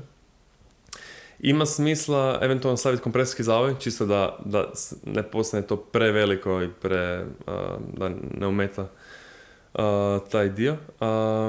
Ali u principu moramo krenuti lagano sa vježbanjem iz više razloga. A, jedan je što Znači kad imamo upalu, onda imamo puno limfne tekućine uh, koja nastane i koja nema svoju pumpu, nego mišići su pumpe. I onda uh, mišići nam pomažu da izguramo limfu nazad gore prema uh, toraksu. Tako da zbog toga nam trebaju mišićne kontrakcije i radimo najviše moguće u, s obzirom na stanje u kojoj se osoba nalazi. I to je često u početku jako malo, ali je jako bitno. Znači samo lagane kontrakcije gležnja, um, lagana fleksija ekstenzija i polako onda pojačavamo s obzirom na stanje. Iz dana u dan se mijenja, to je klasičan primjer di iz dana u dan moramo prilagoditi ili bar iz tjedna u tjedan vježbe koje Da, radimo jer tjednima. jedan dan smo možda dulje držali nogu prema dolje, drugi dan smo imali više vremena i odmarali Mhm. smo pa smo dulje držali ru- nogu ili Mhm. već koji ekstremitet Mm. u povišenom položaju što je samo već gravitacija. Malo pomaže gravitacijski, ali mišići su tu ključni a, Da, da, u smislu kontrakcije. slučaju, Da, da. da, definitivno. Tako da u principu moramo poštovati upalni proces. Tako neko. I ono što mi radimo uvijek je mi pomažemo tijelu da samo sebe izliječi. Tako nešto. Da li započeti onda rehabilitaciju dok još uvijek upalni proces pristupa? Apsolutno. Da, da. Uvijek. Dobro, a što ti onda radiš, koja je tvoja uloga? Ok, sad si rekao da trebamo započeti sa nekakvim minimalnim pokretima Mhm. kako bi se drenirala recimo limfa, biti, kako bi se pomoglo, u biti, ajde ovako. E, upalni proces ima svoje zašto, Mhm. to si već rekao. E, otok nastaje zbog nakupljanja limfe i povećanog prokrvljivanja tog dijela Mhm. kako bi se što prije i što kvalitetnije mogao, reha- odnosno Oporaviti. oporaviti, Mm. da. E, minimalni pokreti su dovoljni da bi se već postiglo olakšanje nekakvih bolova, kako bi se smanjila ta kompresija, otok i sve ostalo. Što se još može raditi i što ti radiš? Evo, možemo ciljano kod takvog nekog e, procesa. To je to. E, znači, određivanje opterećenja, jer ljudi ne znaju. I onda često ne rade ništa, što je loše, ili rade previše, što je loše. Znači, želimo izbjeći ta dva scenarija. To je najgore što možemo raditi uvijek kod bilo kojih bolova ili ozljeda. Ako ne radimo ništa, to će usporiti i pogoršati rehabilitaciju, ako radimo previše, također. Znači, tražimo to, to optimalno opterećenje. I osim toga, onda pričam s ljudima, educiram ih šta da rade, šta da ne rade. Na šta da gube vrijeme ili ne gube vrijeme, jer svi imaju neke razno razne ideje i te narodne medicine i svašta nešto. I tipa, dobro ne uzimat protupalne lijekove. E, to ljudi ne znaju, pa onda im treba reći. A, I to je taj dio edukacije koji stalno naglašavam uvijek, koji je izuzetno bitan. I najbolje, osim toga, najbitnije svega je spavanje. Tako da, jer u spavanju se e, regeneriramo i rehabilitiramo, tako da a, to je ključno. A, sve ostalo je nebitno u usporedbi. Možemo mi tu malo još drndat sa rukama, raditi neke limfne drenaže, masaže i slično, ali nebitno u usporedbi sa ovim, ovim ostalim dijelom. Ako ovo nije zadovoljeno, onda... Da, onda to- nebitno. Da. E, kada hladiti, a kada grijati određena upalna stanja, recimo, ozljede? A, tu je malo zbunjujuća literatura, nije baš jasno a, šta je kako. A, ono što je, zašto ima smisla ponekad ledit? Zato jer a, djeluje analgetski, bar kratkoročno. A, I to je često dobro i ugodno i moramo uvijek gledati širu sliku. Znači, ako ledimo, malo smo bolje, ajmo reći ako nas nešto boli ili bilo šta, ako se lupimo negdje. Tipa, ja, ja znam ledit nešto ako uh, imam neku kontuziju, na primjer. Ako se jako udarim negdje, onda uh, ledim, čisto da uh, imam manje bolova i to je to. I sad svaka modulacija živčanog sustava nam može pomoći. Zato su ljudi često, ne znam, nakon masaže, u sam i ništa me ne boli. Zato jer je neka modulacija i sad kad je ta bilo koja vrsta modulacije živčanog sustava, nikad ne znamo kako će mozak to interpretirati. I kao što ponekad interpretira loše u smislu da imamo nepotrebne bolove, tako ponekad interpretira na način da jednostavno nestanu bolovi iz nejasnih razloga, a to onda je često placebo. Znači, često terapeuti uvjere ljude da će biti bolje, ljudi vjeruju da će biti bolje, dobiju to što su očekivali, imaju to iskustvo iz prošlosti da su bili bolje i sad su opet bolje, jer je mozak uvjeren da je, je povezao to što radimo sa ishodom.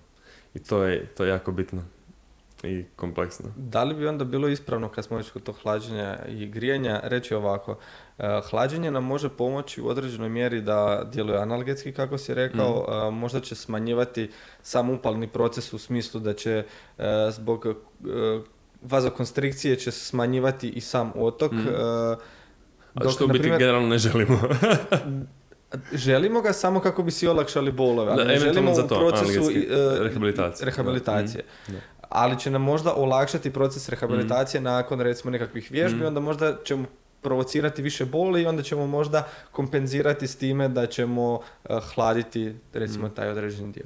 Dok, na primjer, sa grijanjem želimo postići možda nešto potpuno suprotno, a to je vazodilataciju, želimo proširiti krvne žile, Mm. želimo što više dotoka krvi u taj ekstremitet kako bismo ga potakli na Mm. što bržu, brži oporavak.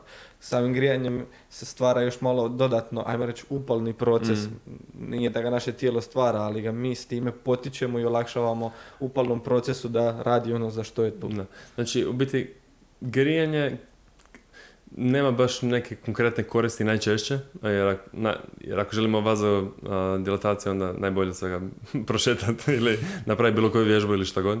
A, eventualno ima neku potencijalnu korist možda u nekom zagrijavanju za neku aktivnost ako ljudima odgovara. Naprimjer, meni puno, puno godinije na visokim temperaturama trenirati nego na niskim. Um, odgovara mi to jednostavno. Osjećam da su da mi tijelo bolje funkcionira. Um, tako da grijanje generalno više manje nema baš neku konkretnu korist i teško to onda u, u praksi a, ka- kako grijati, šta. Zato se zagrijavamo, znači to je najbolje grijanje za, za, za trening. A što se tiče um, hlađenja i krioterapije, na primjer, to je zanimljivo, znači imamo to analgetsko djelovanje, a, koje možemo ponekad koristiti, ali ne, uz, ne zloupotrebljavati. A što se tiče istraživanja isto, znači pokazano je da se da smanjuje upalni proces, a to je ono što ne želimo. E sad je pitanje kad to želimo i kad ne želimo. E, Na primjer, u nekom pripremnom periodu treninga, onda nema smisla smanjiti upalni proces. To je cilj treninga. Razvijati a, jako smišnu masu i slično. Znači želimo upalne procese. Ali na primjer na nekom turniru, na primjer sada na Europskom prvenstvu, želimo što manje upala i upalnih procesa. I tu bi imalo smisla napraviti krioterapiju, na primjer, nakon utakmice, jer nije cilj biti bolji na sljedećoj tekmi. Cilj je biti što odmorni i sa što manje upala mišića da možemo igrat um, i da, da možemo biti na jednakom stanju kao na prošloj utakmici. Tako nešto. Znači tu bi imalo smisla onda koristiti krioterapiju. E, malo se se dotaknuo i same teme posture. Mhm. Postoji li pravilna postura? Kao što vidiš, na meni tebi trenutno ne. A, ne, i to je u biti opak optimistično. I puno stvari koje govorim ljudima, što ih šokiraju, su u biti super, a, jer su ta super saznanja iz zadnjih desetak godina, ili biti i više, neka, a, di se moramo puno manje brinuti o nekim stvarima. Na primjer o posturi. Nije, kao i o sjedenju. Nije loše sjediti i nije loše sjediti pogrbljen. Loše je bilo šta raditi predugo. Kad je predugo? Kad nam tijelo kaže da je predugo. Naprimjer, sada nam je ugodno, iako konstantno mijenjamo posturu, bili mi svjesni toga ili ne. Znači, konstantno se malo zarotiramo, uspravimo, vratimo, mijenjamo položaj nogu i to je normalno. To je prirodan, normalan, zdrav način funkcioniranja.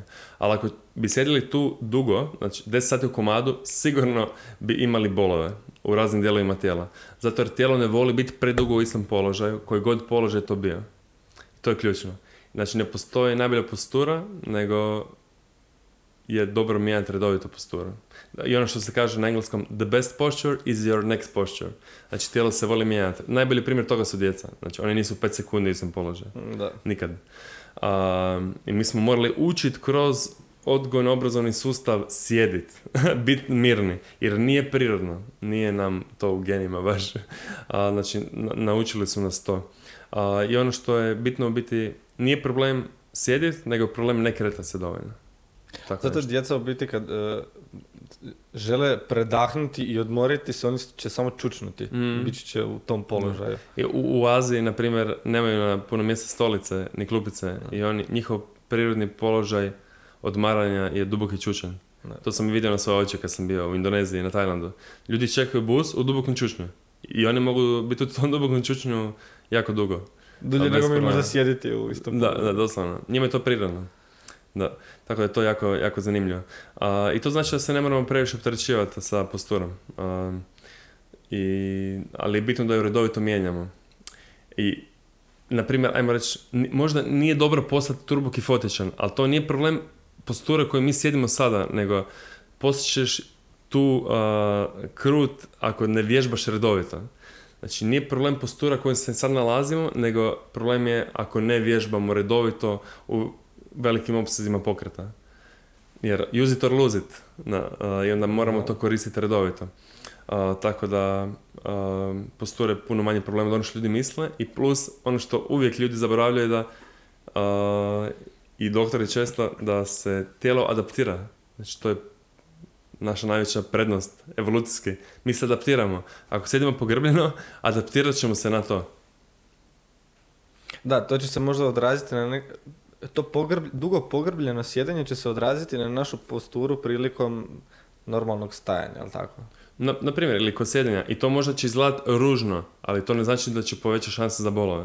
Dobro, a što je onda sa stanjima poput e, kifoze, ekstremne lordoze, skolioze i takve stvari? Mhm. Koji, nećemo reći da su ljudi rođeni s time. A iako nekad jesu. Da, jesu, Mhm. slažem se, ali ne, uzime, ne uzimajući njih Mhm. u obzir, nego koji su stanja nastala nakon stresa tokom života, sad kakav god on bio. To je adaptacija tijela na podržaje koje smo mu davali kroz život. A, ali ge- genetika tu igra ogromnu ulogu, ali jednostavno adaptacija na ono čime se bavimo. A, I što se tiče postura, ključno je da smo uvijek što opušteni. I ja i ti smo sad opušteni i zato smo dobro. Da sjediš uspravno, puno brže bi se morao, puno brže bi razvio bolove. Ne možemo biti dugo u kontrakciji. A, to, ono što govorim često ljudima je da probaju držati nešto od dvije kile, laptop. Da, da probaju to držati a, par sati. To je ista stvar koju radimo kralježnica ako pokušamo sjediti uspravno par sati. Moramo biti što opušteniji, to je ključno. Da, pa imaš, mislim da je, ne znam kako se to točno definira, ali ono, ako dovoljno dugo e, guraš zid jednakom, e, jednakim, jednakom snagom, s vremenom će zid popustiti i puknut će. Mm. Samo što ćeš prije puknuti ti nego taj Da. zid. To bi možda ono Samo što nije moguće. da, da, da. Tako da u principu um, moramo biti što opušteni i redovito mijenjati posture a, i prihvatiti kada tijelu nešto nije ugodno i ne ići kroz bol previše ako nije potrebno. Jer nikad ne znamo kako će tijelo to interpretirati, kako će reagirati. Dobro, kako se liječe takva neka stanja, rehabilitiraju? Da li se kod vas u biti kaže liječi ili rehabilitiraju? Ili je to Ovisi, mm, mislim rehabilitiramo. rehabilitiraju? Dobro. To bi bilo možda ispravnije za Mm. reći. E, kako se rehabilitiraju takva stanja, recimo, e, problemi sa posturom? Na koji način nekakve generalne smjernice bi bile, A, na što mislite? Ne, ne liječi se. ne rehabilitiraju se, jer nije problem. A, znači nije problem ako nemamo problem, tako nešto. Dobro, ako ga I, imamo... i nemamo, nemamo a, dokaza da, da će ta postura dovesti do problema. I onda ne moramo to mijenjati. Zašto bi mijenjali ako sad nemamo problem i nemamo razloga za misliti da će doći do problema. Ako imamo bol, to je druga stvar, ali to nije vezano uz posturu, to je vezano uz druge stvari. A možemo mi malo mijenjati možda posturu, tipa kifozla, lordoza u tom smislu, ali moramo biti svjesni da to vjerojatno neće utjecati na naše bolove. A i mo- ima smisla estetski ako želimo, ali to ista stvar estetski, ako, možemo nabiti više mišića i mijenjat ćemo našu estetiku, ali to ne znači da ćemo imati manje bolova jer imamo veća prsa u tom smislu. A, t- tako nekako iz postura. Možemo ju mijenjati, samo izgleda da nema potrebe jednostavno. Dobro, ali evo recimo, pada mi na pamet, e, problem kod skolioze možda. Recimo osoba koja ima skoliozu, postoji možda veća šansa da će nastati neka ozljeda prilikom recimo dizanja nekog težeg tereta. Recimo da osoba koja ima skoliozu sad radi na recimo deadliftu, e, zbog anatomske strukture je postoji veća šansa da će nastati ozljeda. Zar nije to tako? Ne. Ne. I to je super optimistično i super dobro e, i to znamo iz istraživanja, zato jer se tijelo adaptira. Znači, osoba ima skoliozu i tijelo se adaptiralo na tu skoliozu. Ja mislim da je prva osoba koja je podigla četiri puta svoju tjelesnu masu u mrtvom dizanju u povijesti imala brutalnu skoliozu, ne sjećam se sada ima, mogu ti pokazati kasnije. A, tako da, brutalnu skoliozu, ogromnu. A, I to je super. Znači, tijelo se adaptira na ono što radimo. Radio sam s jednom osobom s invaliditetom koja ima od rođenja, pri- prilikom rođenja je- je imao moždani udar i ima a, lijeva strana tijela je na 50% i, i jakosti i, tele, i mase od desne strane. I ima skoliozu i cijeli rotacije i trenirali smo godinu dana i bez ikakvih problema. I sve bolje bolje se osjeća. Tako da, tijelo se adaptira na stanje u kojem jesmo. I za, da se ne možemo adaptirati, ne bi postojao sport osoba s invaliditetom. Ne bi mogli se baviti sportom. Oni su čisti dokaz adaptacije i kompenzacija, ali ne loše kompenzacije, nego dobre kompenzacije. E, što misliš o istezanju? A, uvijek kon- kontroverzna tema. A, Dobro. Istezanje je... Samo da Mhm. definiramo prije, postoji statičko, dinamičko i balističko, jel tako? Da, iako balističko na neki način, dinamičko, ajmo reći, jedan podvrsta. Um, ali primarno da, znači statičko i dinamičko. I sad, što nam može istezanje dati? A, istezanje statičko ima primarno smisla koristiti za dobivanje opsega pokreta, ali nije jedini način dobivanja opsega pokreta. Dobro. A, na primjer, možemo samo prolaziti kroz maksimalni opseg pokreta redovito i dobit ćemo opseg pokreta. A Možemo raditi vježbe jakosti i dobiti opseg pokreta. Um, tako da, više stvari nam može pomoći u tome. A, statičko istezanje je jedan od alata koje možemo koristiti. Um, ok, e sad, nije idealno za zagrijavanje samo po sebi u odnosu na dinamičko, jer jednostavno se ne zagrijemo doslovno dovoljno a, i nije realno. Znači ono što radimo onda u treningu je dinamičko, onda nema smisla raditi nešto statički ako se moraš pripremiti za nešto dinamičko. Tako da u tom kontekstu, ako želimo baš se statički istezati paše nam, možemo onda raditi prvo statičko pa onda dinamičko u treningu, ali to uzima puno vremena, pa sad pitanje koliko vremena imamo i volje. A, I ono što je bitno je da ne očekujemo stvari koje nam istezanje ne može dati. Naprimjer, ne smanjuje značajno upale mišića, a, nije bitno za, ne znam, liječnu kiselinu, za, za nastanak ozljeda, a, tako da jako je precijenjeno generalno statičko istezanje. I možemo raditi, samo moramo biti svjesni što možemo i očekivati. I bolje se statički istezati nego ne raditi nikad ništa, ali nije optimalno. Tako nešto. Dobro, znači statičko istezanje recimo je dobro ukoliko osoba ne mo- za neku vježbu ili za neki dio njegovog sporta ne može izvesti taj pokret u punom opsegu Mhm. i ako želimo povećati opseg pokreta jedino tada bi bilo dobro raditi u smislu progresivnog raditi. Ima, ima smisla onda koristiti kao dio, kao alat za ostvarenje tog cilja. A raditi Jedan ga samo alata. kao raditi ga ono, eto, zato što smo navikli svi na početku i na kraju treninga raditi, nema To je generalno gubljenje vremena. E sad, ono što uvijek moramo gledati je šira slika. Šira slika je da imamo određeni broj sati u danu i jako malo vremena. I onda um, nema smisla gubiti 10 minuta na statičko istezanje ako smo tih 10 minuta mogli trčati ili raditi sklekove i zgibove gdje je benefit puno, puno veći. Da, kad bi imali um, koliko god vremena želimo u danu, onda ok, nije problem istezati se, ajde, ali a, jednostavno moramo biti realni i većina ljudi s kojima radimo ima jako malo slobodnog vremena, pogotovo ako imaju djecu. Znači želimo optimizirati trening. A, ne želimo gubiti vrijeme na stvari koje nisu bitne. Tako nešto. Dobro, da li ima utjecaj, e, recimo, ako ćemo se istezati, da li se prije toga trebamo zagrijati ili to uopće nema nikakve veze?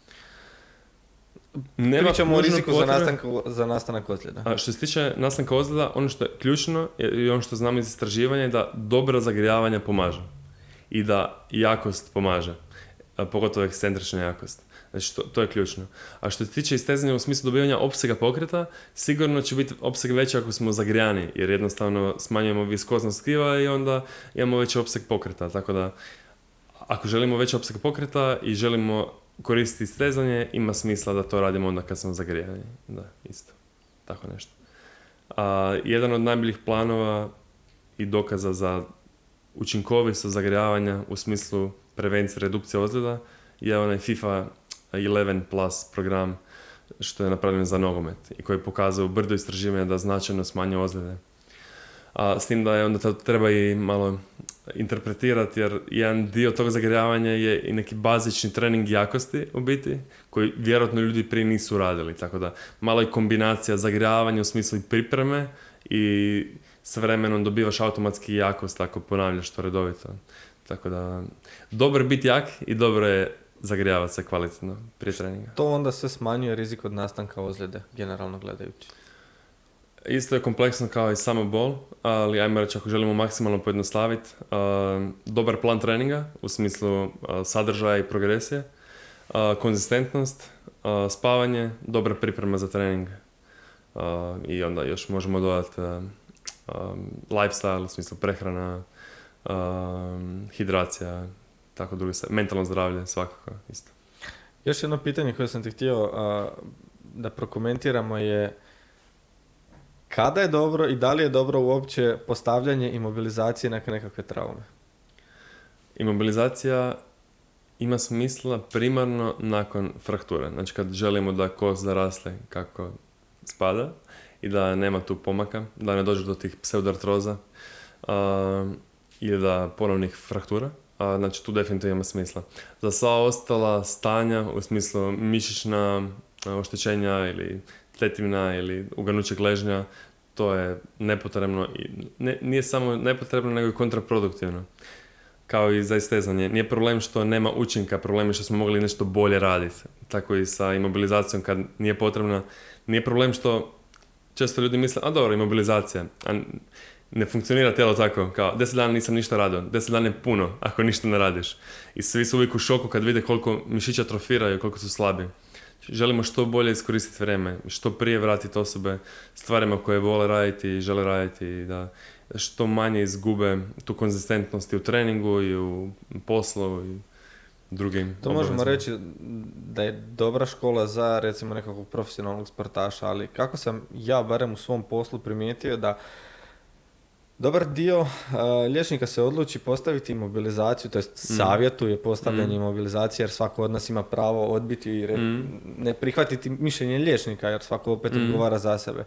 Ali mislim da liječnici savjetuju zato što jednostavno znaju da pacijenti nisu dovoljno disciplinirani i nisu dovoljno svjesni mogućnošću nastanka ozljeda ukoliko ne miruju i ne rehabilitiraju e, svoju ozljedu na način na koji bi trebalo. Jer brojnim stanjima poput mišićno-tetivnih Mm. e, oštećenja stavlja se imobilizacija baš iz tog razloga zato što se očekuje i dokazano je i znanstveno i svakako da a, ljudi jednostavno nisu dovoljno disciplinirani da bi a, odradili proces rehabilitacije kako treba. Znači da ne stvaraju dodatan stres gdje on nije potreban. Mm. Znači da neće sada, ne znam, nakon e, parcijalne rupture ahilove tetive ići e, skakutati na toj nozi ili ne znam nije što sve Mm. ne, nego da, da je zato potrebno jedno onako svjesno razmišljanje o tome što smijem, što ne smijem, koje su granice mogućnosti i raditi unutar tih granica i postepeno povećavati e, stres na taj Mm. dio.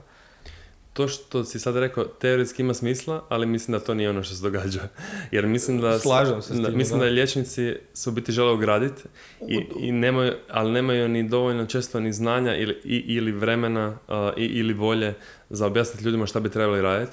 Jer u principu, sam si rekao, znači, ljudi ne znaju što mora raditi, onda ih treba neko educirati. Tako. I to ne mora nužno biti liječnik, ali onda mo- mora dati neku referencu nekoga Tako da radi s njima. Tako. Jer nije rješenje ne raditi ništa. Jer loše raditi previše, ali isto tako loše ne raditi ništa. Jer neće pomoć to što će, na primjer, ta parcijalna ruptura uh, ahilove onda još više atrofirat cijela potkoljnica. To će samo još pogoršati i usporiti rehabilitaciju. Jer i nakon longete isto, to znam jer ljudi dolaze konstantno s tim stanjima, niko ih ne educira šta bi sad trebali raditi. Tako da ge- generalno ni- nije od pomoći trenutni način rješavanja tih problema u našem zdravstvenom sustavu. Tu bi sad trebalo doći do em, procesa koji se u hrvatskom zdravstvu naziva fizikalna rehabilitacija koja je daleko od, e, od, Od uspješnog načina rehabilitacije. Znači, e, 99% ljudi koji su otišli na fizikalnu rehabilitaciju postigli su ništa ili gotovo ništa s njom. Da. Jer je jednostavno nedo- nedovoljno efikasna, nedovoljno vremena i nedovoljno e, kako da kažem e, pristup, nedovoljno se pristupa e, pojedinačno, nego se sve radi nekako generalno. Znači, ako je neko imao, ne znam, ozljedu skočnog zgloba, pa ide na fizikalnu rehabilitaciju, svi oni rade većinom identične stvari i Mm. oni se ponavljaju uz nekakvu minimalnu progresiju koja traje 6 do 12 tjedna, ma kakvi šest možda sam i puno rekao, mislim da recimo neke stvari sta- traju 4 tjedna, ideš e, pet puta tjedno na nekakvu rehabilitaciju gdje ti radiš opsege pokreta i tako neke stvari. Mm. Što nakon toga?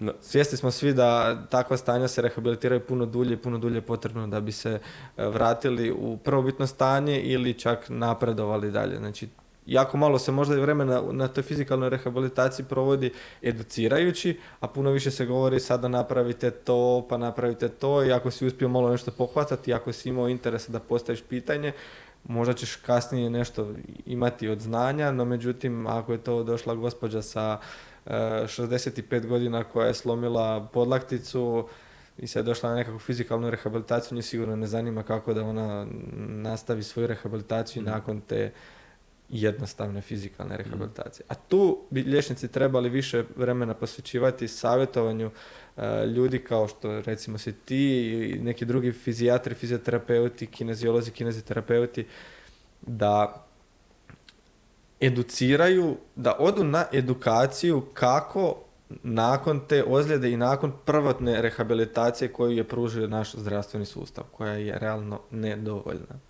Da. A to je... Sad me zanima tvoje mišljenje o fizikalnoj rehabilitaciji. Sad kad sam rekao puno toga, Da, zanima je- me tvoje mišljenje o fizikalnoj rehabilitaciji u našem zdravstvenom Mm. sustavu. Jedan ogroman problem u našem, ima ih puno, u našem zdravstvenom sustavu generalno po pitanju mišićno koštanih ozljeda je underloading, znači podopterećenje. I to je jednako loše kao i preopterećenje. Ja, ljudi nisu svjesni toga, ali dobro tu do- dođu krajnji primjeri. A, ako recimo uzmemo jednu ženu koja se kroz život nije bavila sportom i treningom i prošla menopauzu, sad ima 70 godina i padne. Šanse da će slomit kuk su ogromne, kao što Mhm. znaš i sam. A da se bavila ozbiljnim treningom uh, u skladu s njenim godinama i iskustvom 10 godina prije toga, šanse bi bile drastično manje. Tako. Znači, tu je znači, razlog zbog, čeg- zbog kojeg će možda ta osoba umrijeti je podopterećenje. A i to često dođe zbog toga što je neko rekao sigurnije ti je ne dizat teško. I to može dovesti doslovno do smrti. Mhm. Samo što nikad ne, ne razmišljamo na taj način, a treba razmišljati na taj način. Tako. Tako da treba uzeti uvijek u obzir tu širu sliku i, i dugoročno um, i uzeti sve te faktore u obzir. A, naša fizika ima puno problema. Jedan je sam a, sustav studiranja, ali dobro, to je onda još širi problem, jer je problem cijelo obrazovanje u Hrvatskoj, onda ajmo reći problem veleučilište za fizioterapiju i onda je problem ljudi koji rade u sustavu koji nisu ne kazni ih se na bilo koji način ako rade loše i ne nagrađuje ih se ako rade dobro. Znači oni znaju da će biti tamo zauvijek i nemaju nikakvu ni- nikakav incentiv, uh, razlog zašto bi trebali više truditi. Da? Uh, I onda još uz to rade u nedovoljno o, opremljenim prostorijama i imaju previše ljudi svaki dan konstantno. Tako. Tako da imamo puno problema. Ni- Nije to samo stvar fizioterapije, to je općenito. Na- najveći problem našeg zdravstvenog sustava je taj da imamo jednostavno previše ljudi, premalo prostora, premalo uh, Kvalitetno obrazovanih kvalitetno stručnjaka. obrazovanih stručnjaka jer se jednostavno moraju zaposliti neću reći svi koji dopadnu, ali jednostavno nije nam sustav napravljen tako da se stimuliraju oni koji žele više i koji znaju više, nego i se sve stvara, strpa u jedan koš jer ko želi don- donositi odluku ko radi više, a ko radi manje. Znači, ta Mm. osoba bi imala možda preveliku vlast e, i utjecaj u, u cijelom sustavu. Mm. Tako da, ali da se vratimo mi na jednu dobru stvar što si rekao da e, samo ovaj podcast je krenuo iz nekakvog interesa kako u nekoj e, starijoj dobi povećati svoje šanse za kvalitetniji i možda dulji boravak na ovom svijetu. E, jedan od velikih razloga u kojoj koji izazivaju smrtnost u toj dobi su upravo tako neke banalne ozljede. Znači, starija osoba životne dobi, recimo 75 godina, 80, se spotaknula na tepih doma, sasvim slučajno, svakom se može dogoditi, slomila je kuk, umrla je zbog ope- komplikacija usred operacije. Znači, Ili upale pluća nakon mjesec Ili upale pluća, upravo to. Mm, Znači, to su najčešći uzroci smrti nakon operacije kuka. Mm. Nije ju usmrtio sam kuk, Mm, ali Najčešće usmrtila zbog leženja. komplikacija nakon dugotrajnog ležanja, jer ta Mm. osoba jako teško će se rehabilitirati, gotovo nikad ne dođe na prvotno stanje, to jest nikad ne dođe na prvotno stanje. I tu je jedan jako veliki problem što ljudi ne shvaćaju da jednostavno e, o zdravlju tada treba početi razmišljati puno prije. Mm. Tako da, što bi ti To je ta prevencija. A, I radim, rehabilitiram zadnjih par mjeseci jednog traumatologa. Ozbiljno. Da, da, i doslovno svaki dan operira takve ljude i slaže im kukove i priča mi o tome. a, tako da ima puno više toga od onih što ljudi misle, samo što nis- nismo svjesni. Zato u tom kontekstu je bitna statistika, i onda znaš koliko čega se stvarno događa. A, iako statistika ponekad zna biti svojevrstan problem. Ali ovo će biti jako zanimljivo, vezano uz prošlu temu. A, to mi je bilo nevjerojatno kad sam skužio i saznao. U drugim zemljama, ajmo reći a, ozbiljnijim u smislu Amerika, Kanada, Australija, ne postoje fizijatri kao struka. Ozbiljno. Da, da. Nego? I šta to znači onda? Znači imamo a, ortopede i imamo fizioterapeute. Ali fizioterapeuti su u biti kao tu kod nas stomatolozi. Znači oni su doktori fizikalne terapije, kao što su stomatolozi doktori dentalne medicine. Znači imaju šestogodišnji šestogodišnji studij i oni rade u biti poziv fizijatra koji radi kod nas, tu fizijatar. I tako i treba biti, zato jer ovo nema smisla i apsolutno je suludo da netko dođe kod fizijatra, da fizijatar nakon pet minuta odredi neku terapiju i neće nikad više saznat šta ta osoba radi, s kim kol- i koliko i ne zna ishod toga. Znači to je suludo, to je takav rad na slijepo i bez ikakvog smisla, logike i ičega. A, tako da, da, to je zanimljivo. Mi zaista imamo jedno velike probleme u našem zdravstvenom sustavu jer nam postaje sve više i više neefikasan. Znaš, e, mi više... Što mi radimo je maskiranje naših simptoma. Radimo kako ukloniti naše simptome, a ne radimo na tome kako riješiti uzrok tih simptoma. Znači, e, i to što ti kažeš, nedovoljno praćenje samog stanja, znaš, e, to ti je ono, možemo početi od opće prakse koja ima pacijenta koji dođe zbog recimo visokog krvnog tlaka. E, taj liječnik će ga pregledati sad, za tri godine će ga ponovo pogledati, a dao mu je neku terapiju, znaš, e, ta osoba bi trebala dolaziti tebi, kad ti nekom daš terapiju, ta osoba mora dolaziti kod tebe na kontrole svakih e, tjedan dana, ako je potrebno i bilježiti kolike je imao krvne tlakove unatoč toj terapiji i onda reducirati tu terapiju ako je previše. Jer postoji puno e, veći problem u tome ako mi konzumiramo cijelo vrijeme istu terapiju, s vremenom ćemo steći, neću reći ovisnost, ali naše tijelo će se naviknuti na tu Mm. terapiju i biti će joj potrebno još dodatno. Ako ti nisi dovoljno educirao pacijenta o tome, onda zaista n- ništa ne radimo. Stojimo na jednom mjestu, trošimo resurse koji onako nestaju u vjetar. E, Da, da, da. da. To je ključno. I to je ono što govorimo uvijek ljudima. Znači, rehabilitacija je proces. Znači, nije... a, ne dolaze ljudi kod mene najčešće, mislim, ponekad je jednostavno, jednostavno im trebaju neke informacije, edukacija i to je to. Ali kad su u pitanju neke ozljede ili bolovi, uvijek im objašnjavam da je to proces i da a, im preporučujem da dođu na kraju dana na njima svaka dva, tri tjedna na follow-up, da pratimo stanje, da optimiziramo opterećenje, da popričamo, da vidimo šta nije jasno, šta smo radili, šta nismo radili i to je ključno. Tre- Treba prati proces.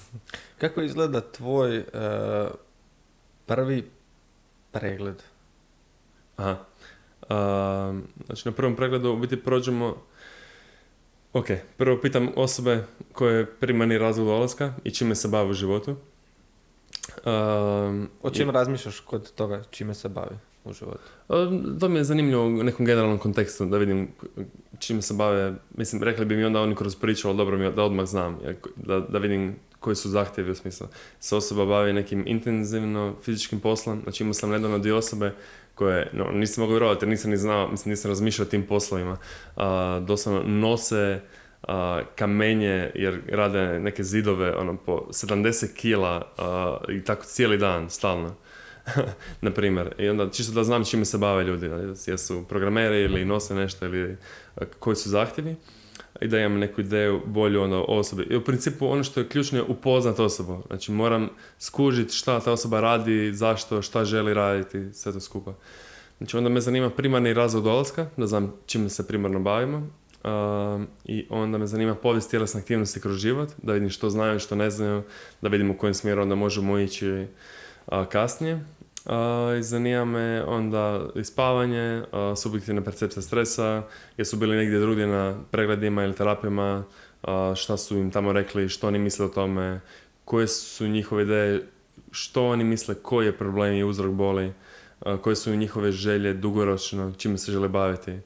I onda to mi je jako bitno i onda krenemo, ajmo reći, više na praktični dio, da vidimo, ok, šta ćemo sad raditi s tim.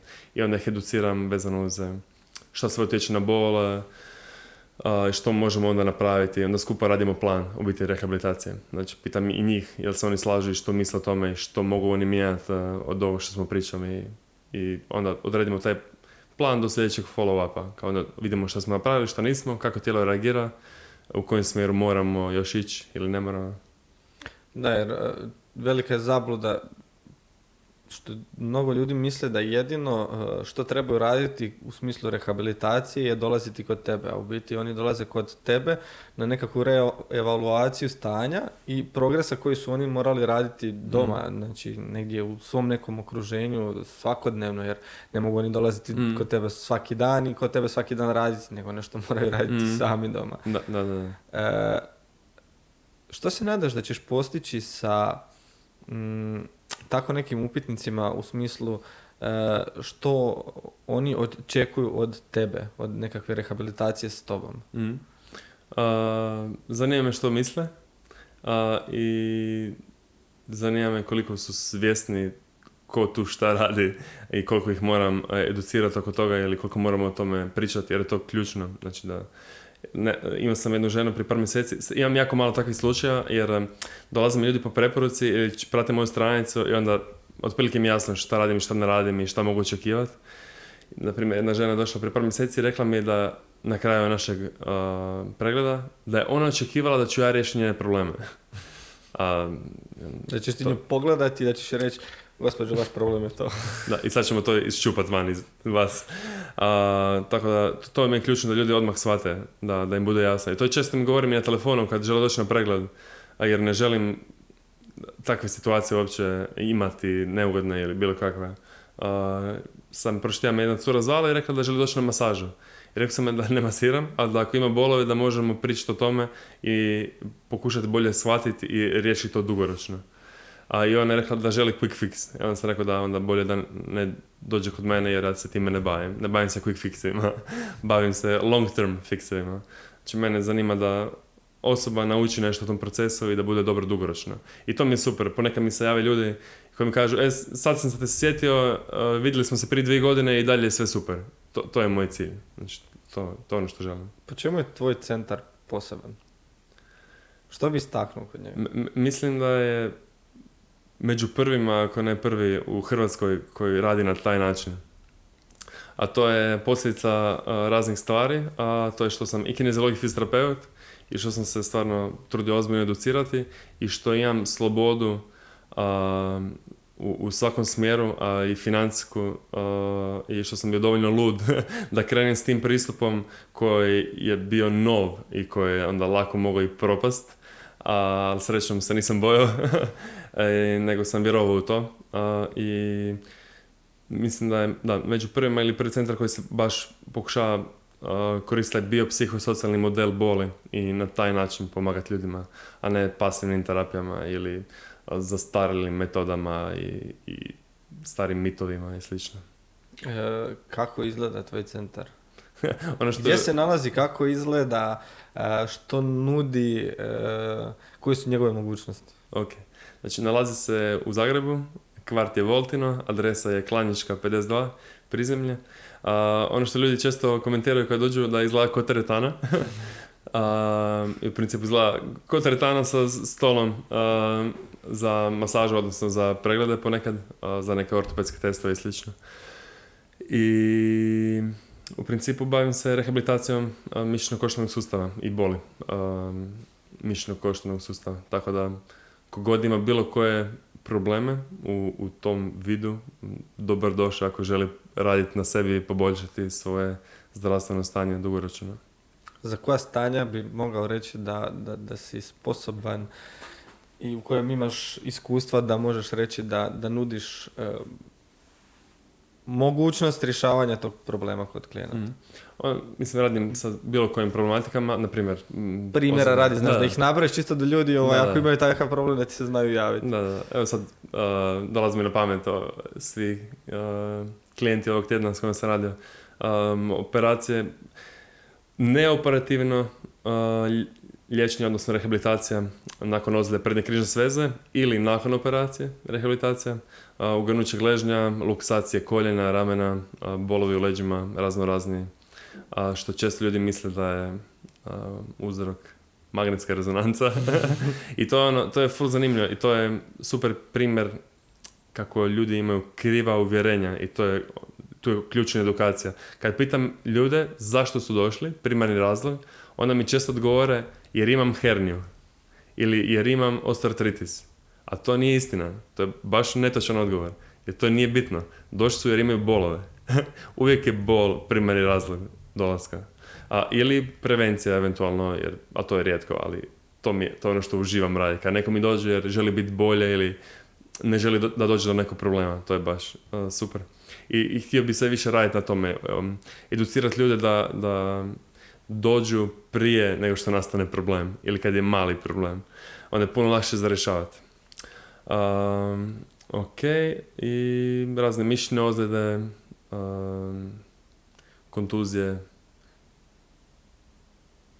To je to, ja mislim. mislim nabrojali sve.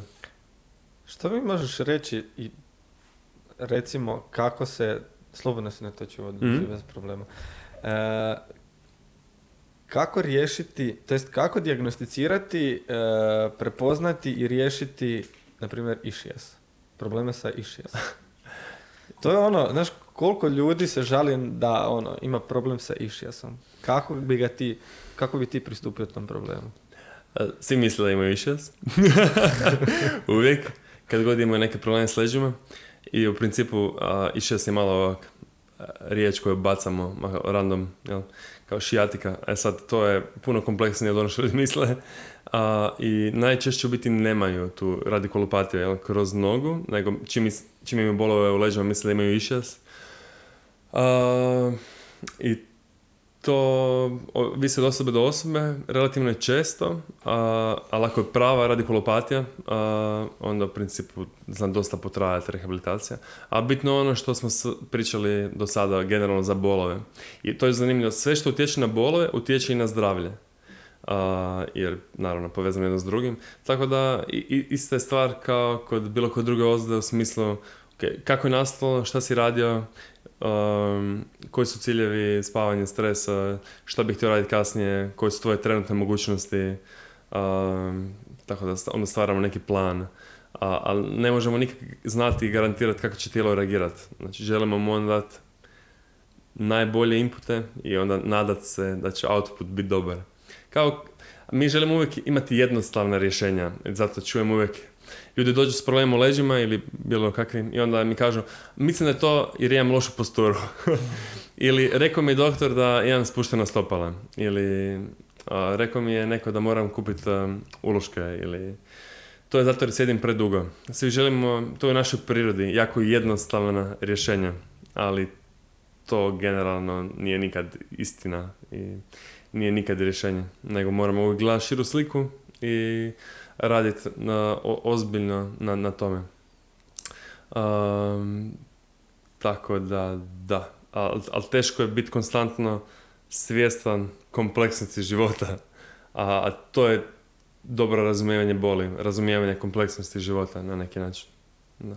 A, danas je sve nekako više zastupljeno da ljudi onako promoviraju hodanje bos, da to potiče stvaranje percepcije našeg mozga o tome što se nalazi ispod nas, kako odreagirati, da je sve veći problem ta naša obuća koja iskrivljuje stopala, koja, sad spominjao i te uloške mm. koji se umeću. Koja je priča iza svega toga? Što je ispravno? Da li je ispravno hodati u cipelama, da li je ispravno hodati u uh, obući koja ima ravanđon, da li je uh, ono, što je, mm. što je tu ispravno? Ono što je izgleda iz literature je da je najbitnije od svega nositi obuću koja nam je subjektivno ugodna. I to je to. To je zaključak svih mogućih istraživanja koje postoje. E sad, da li bi imalo smisla ponekad da hodat bos a, i na raznim podlogama? Vjerojatno da.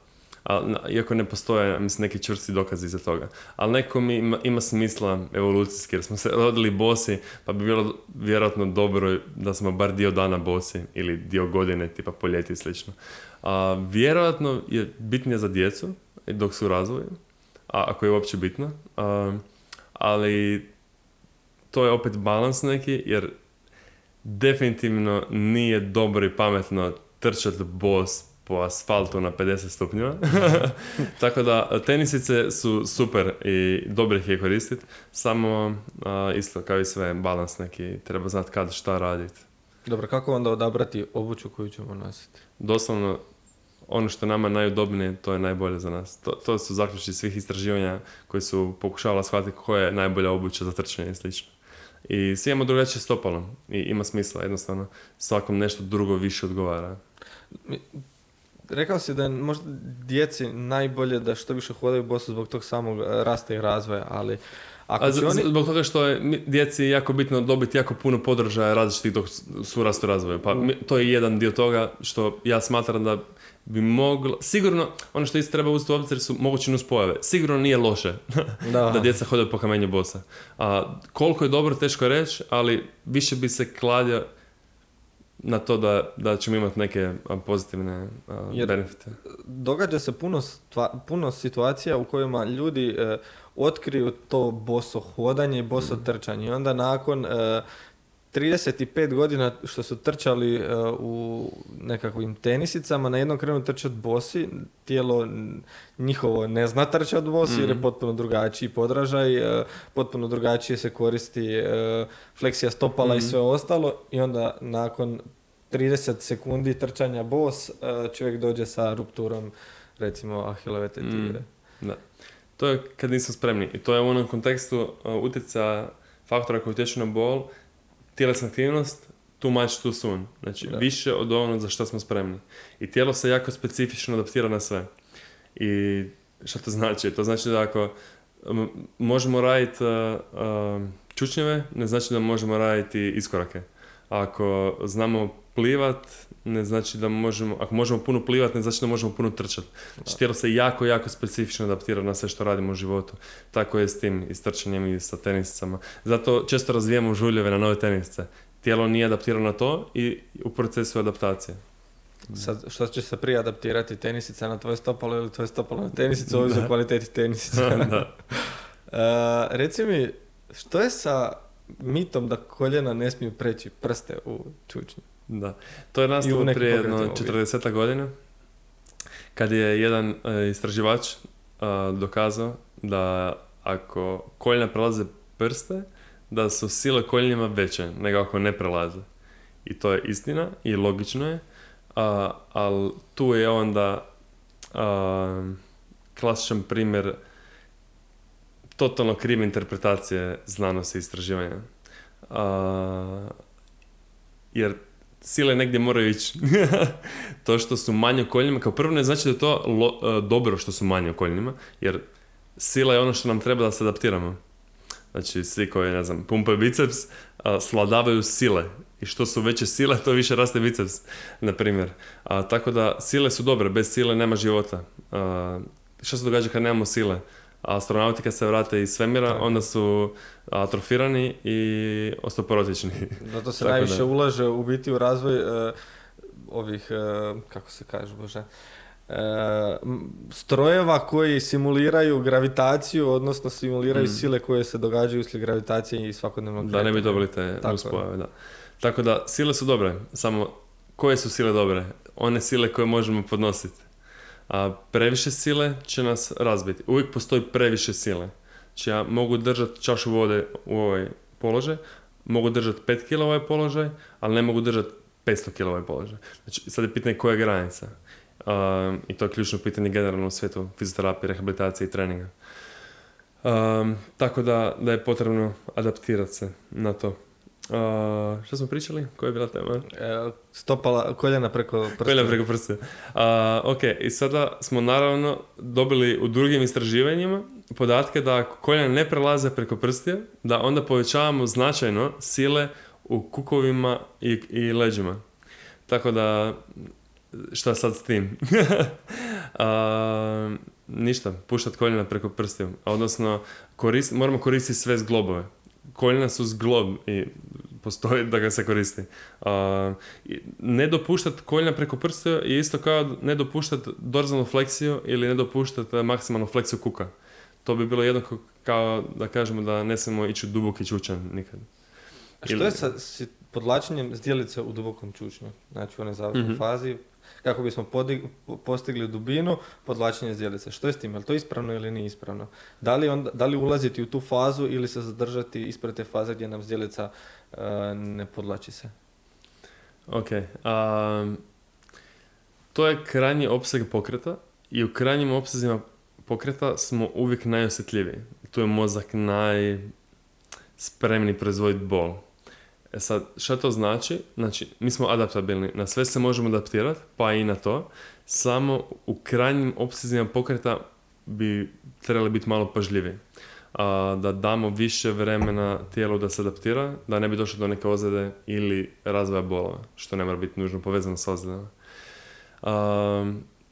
Tako da nije, nije problem, samo a, ajmo reći da ipak malo više riskiramo u krajnjim opcijama pokreta ako sladavamo velike sile nego ako smo u nekim srednjim opcijama pokreta, tako nešto.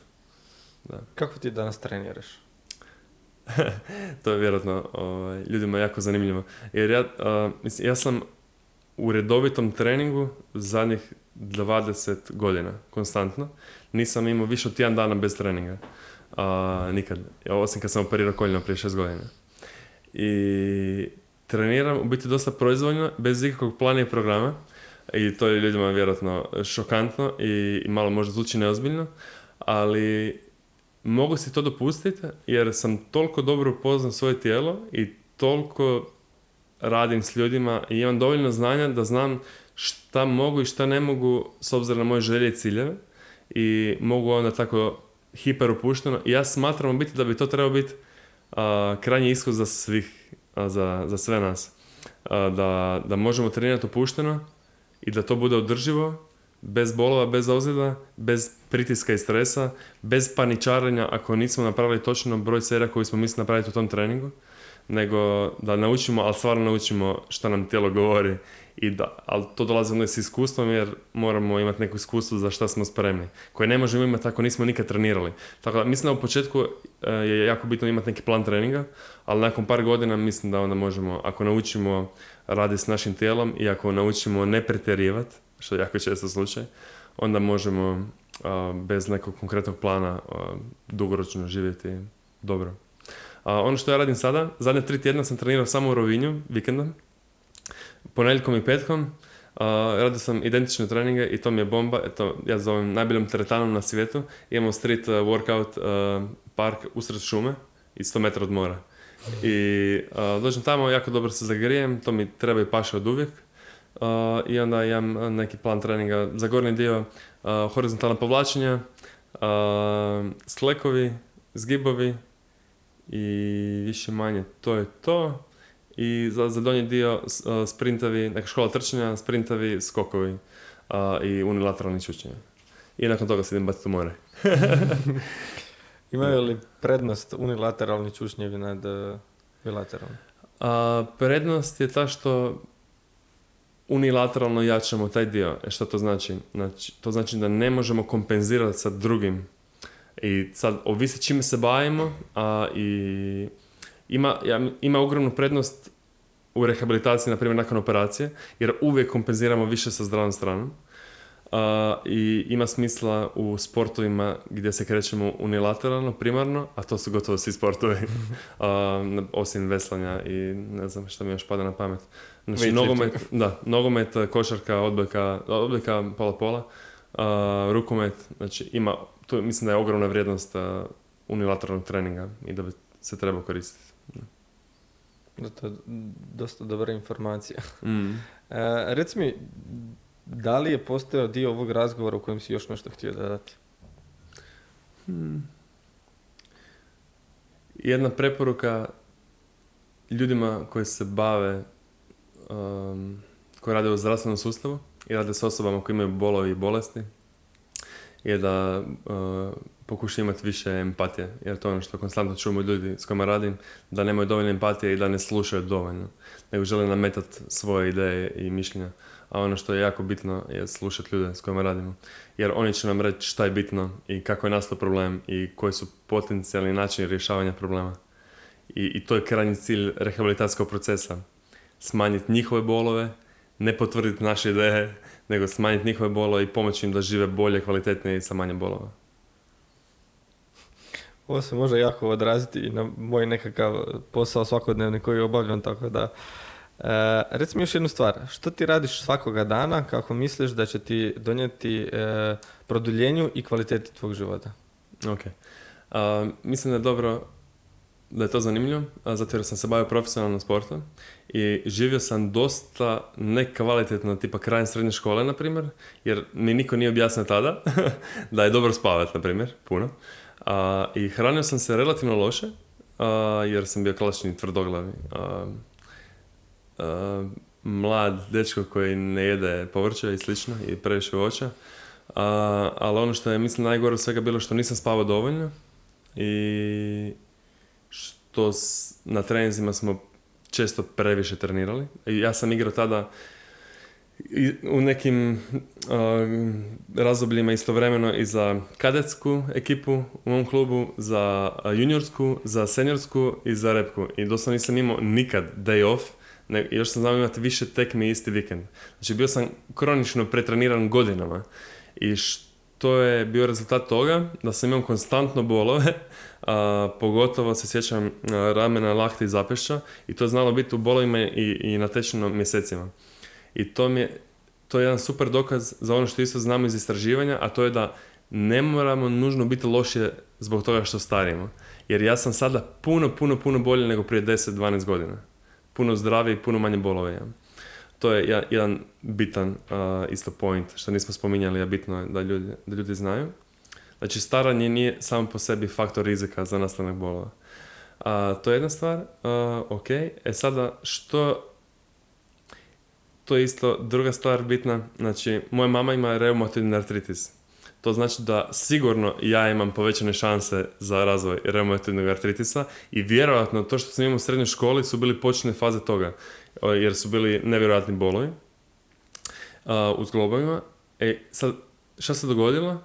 Znači, ja sam a, doslovno deaktivirao te gene ili tu predispoziciju sa načinom života koji vodim sada.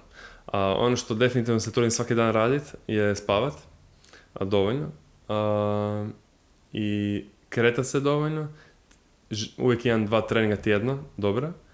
A, I ono što je izuzetno bitno, a, i to mora svaka osoba za sebe raditi, je mentalno zdravlje. A, a to ide u raznim smjerovima.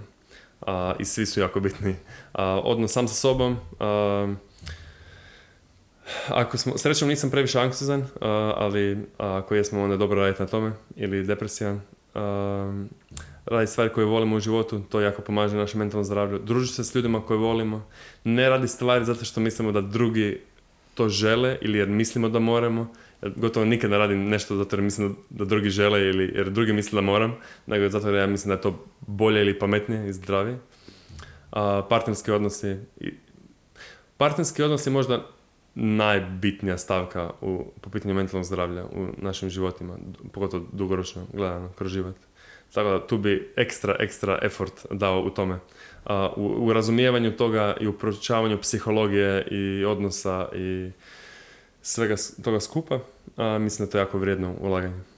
A, I hranim se izuzetno kvalitetno i srećom si to mogu sad i priuštiti. Mislim, puno sam učio, sad si mogu to i financijski onda priuštiti. Tako da pokušavam iz što više kuteva onda raditi na tome. E, gdje se vidiš za pet godina? Kako misliš da će izgledati tvoja, tvoj posao za pet godina? Um, moguće da će biti relativno slično kao što sada, da će biti na sličnoj lokaciji um, i raditi slične stvari, a ću održavati još edukacije. E sad, a druga varijanta o kojoj možda razmišljam je možda povratak u Rovinj na pola, odnosno jedan tjedan u Rovinj, jedan tjedan Zagreb i onda ima centar i tu i tamo i raditi uh, istu stvar na dvije lokacije. A treća potencijalna ideja, ali tu je jako a, bitan faktor um, financije, a, je možda otvaranje većeg centra u Zagrebu i zapošljavanja drugih kompetentnih i fizioterapeuta kako bi onda mogli još više pomagati ljudima napraviti još veću priču a, i još puno veći ljudi, a, puno veći broj ljudi dnevno rehabilitirati, educirati, puno brže i bolje širiti kvalitetne informacije. To bi bio neki, ajmo reći, san dugoročno. E, evo za kraj sad epizode, prvo bih se htio zahvaliti na ovom edukativnom, zaista edukativnom razgovoru koji je e, namijenjen svim ljudima, ne samo trenerima i ne samo... Svim ljudima koji imaju tijelo. To je jedini uvjet. E, upravo tako, namijenjen je svim ljudima koji jednostavno žele malo više razmišljati o vlastitom zdravlju i malo više razmišljati o problemima koje imaju i koje mogu nastati. E, svakako preporuka mm, da ti se jave ako imaju nekakav problem u vidu da im je potrebna rehabilitacija ili uklanjanje nekog bolnog stanja. E, još za kraj definitivno moramo spomenuti našeg sponzora ove epizode, to je Lazarus Coffee. E, to je naš novi wake up call, e, to je kava koja je ekstremno dobrog ukusa i svako ko obožava piti kavu, definitivna preporuka je Brazil. E, imaju i druge okuse, ovisno, ovisno o željama, ali kažem moja preporuka Brazil. E, sve o kavi možete pronaći u linku na opisu, e, u opisu e, ovog videa ili već kojeg formata gledate, slušate. I to je to. Pretplatite se na ovaj kanal, potražite Sandra na njegovim društvenim mrežama, adresu si spomenuo, ali spomeni još jednom gdje se nalazi centar i gdje te sve mogu pronaći. E, hvala tebi na pozivu, bilo mi je ugodno i drago biti tu. A, adresa je Klanjičko 52, a, Instagram je Venier a, Rehab, a Face je Venier Centar za rehabilitaciju ozljeda i boli i trenutno radim na web stranici koja će uskoro biti u pogonu, to ćemo izreklamirati kad bude vrijeme. Eto, dogovoreno. Sve će biti dolje u opisu, tako da svi linkovi, e, kogod bude zanimalo, definitivno neka te potraži, bilo da te traži u centru ili putem društvenih mreža. Hvala ti još jednom na ovom razgovoru i vidimo se. Hvala tebi, vidimo se.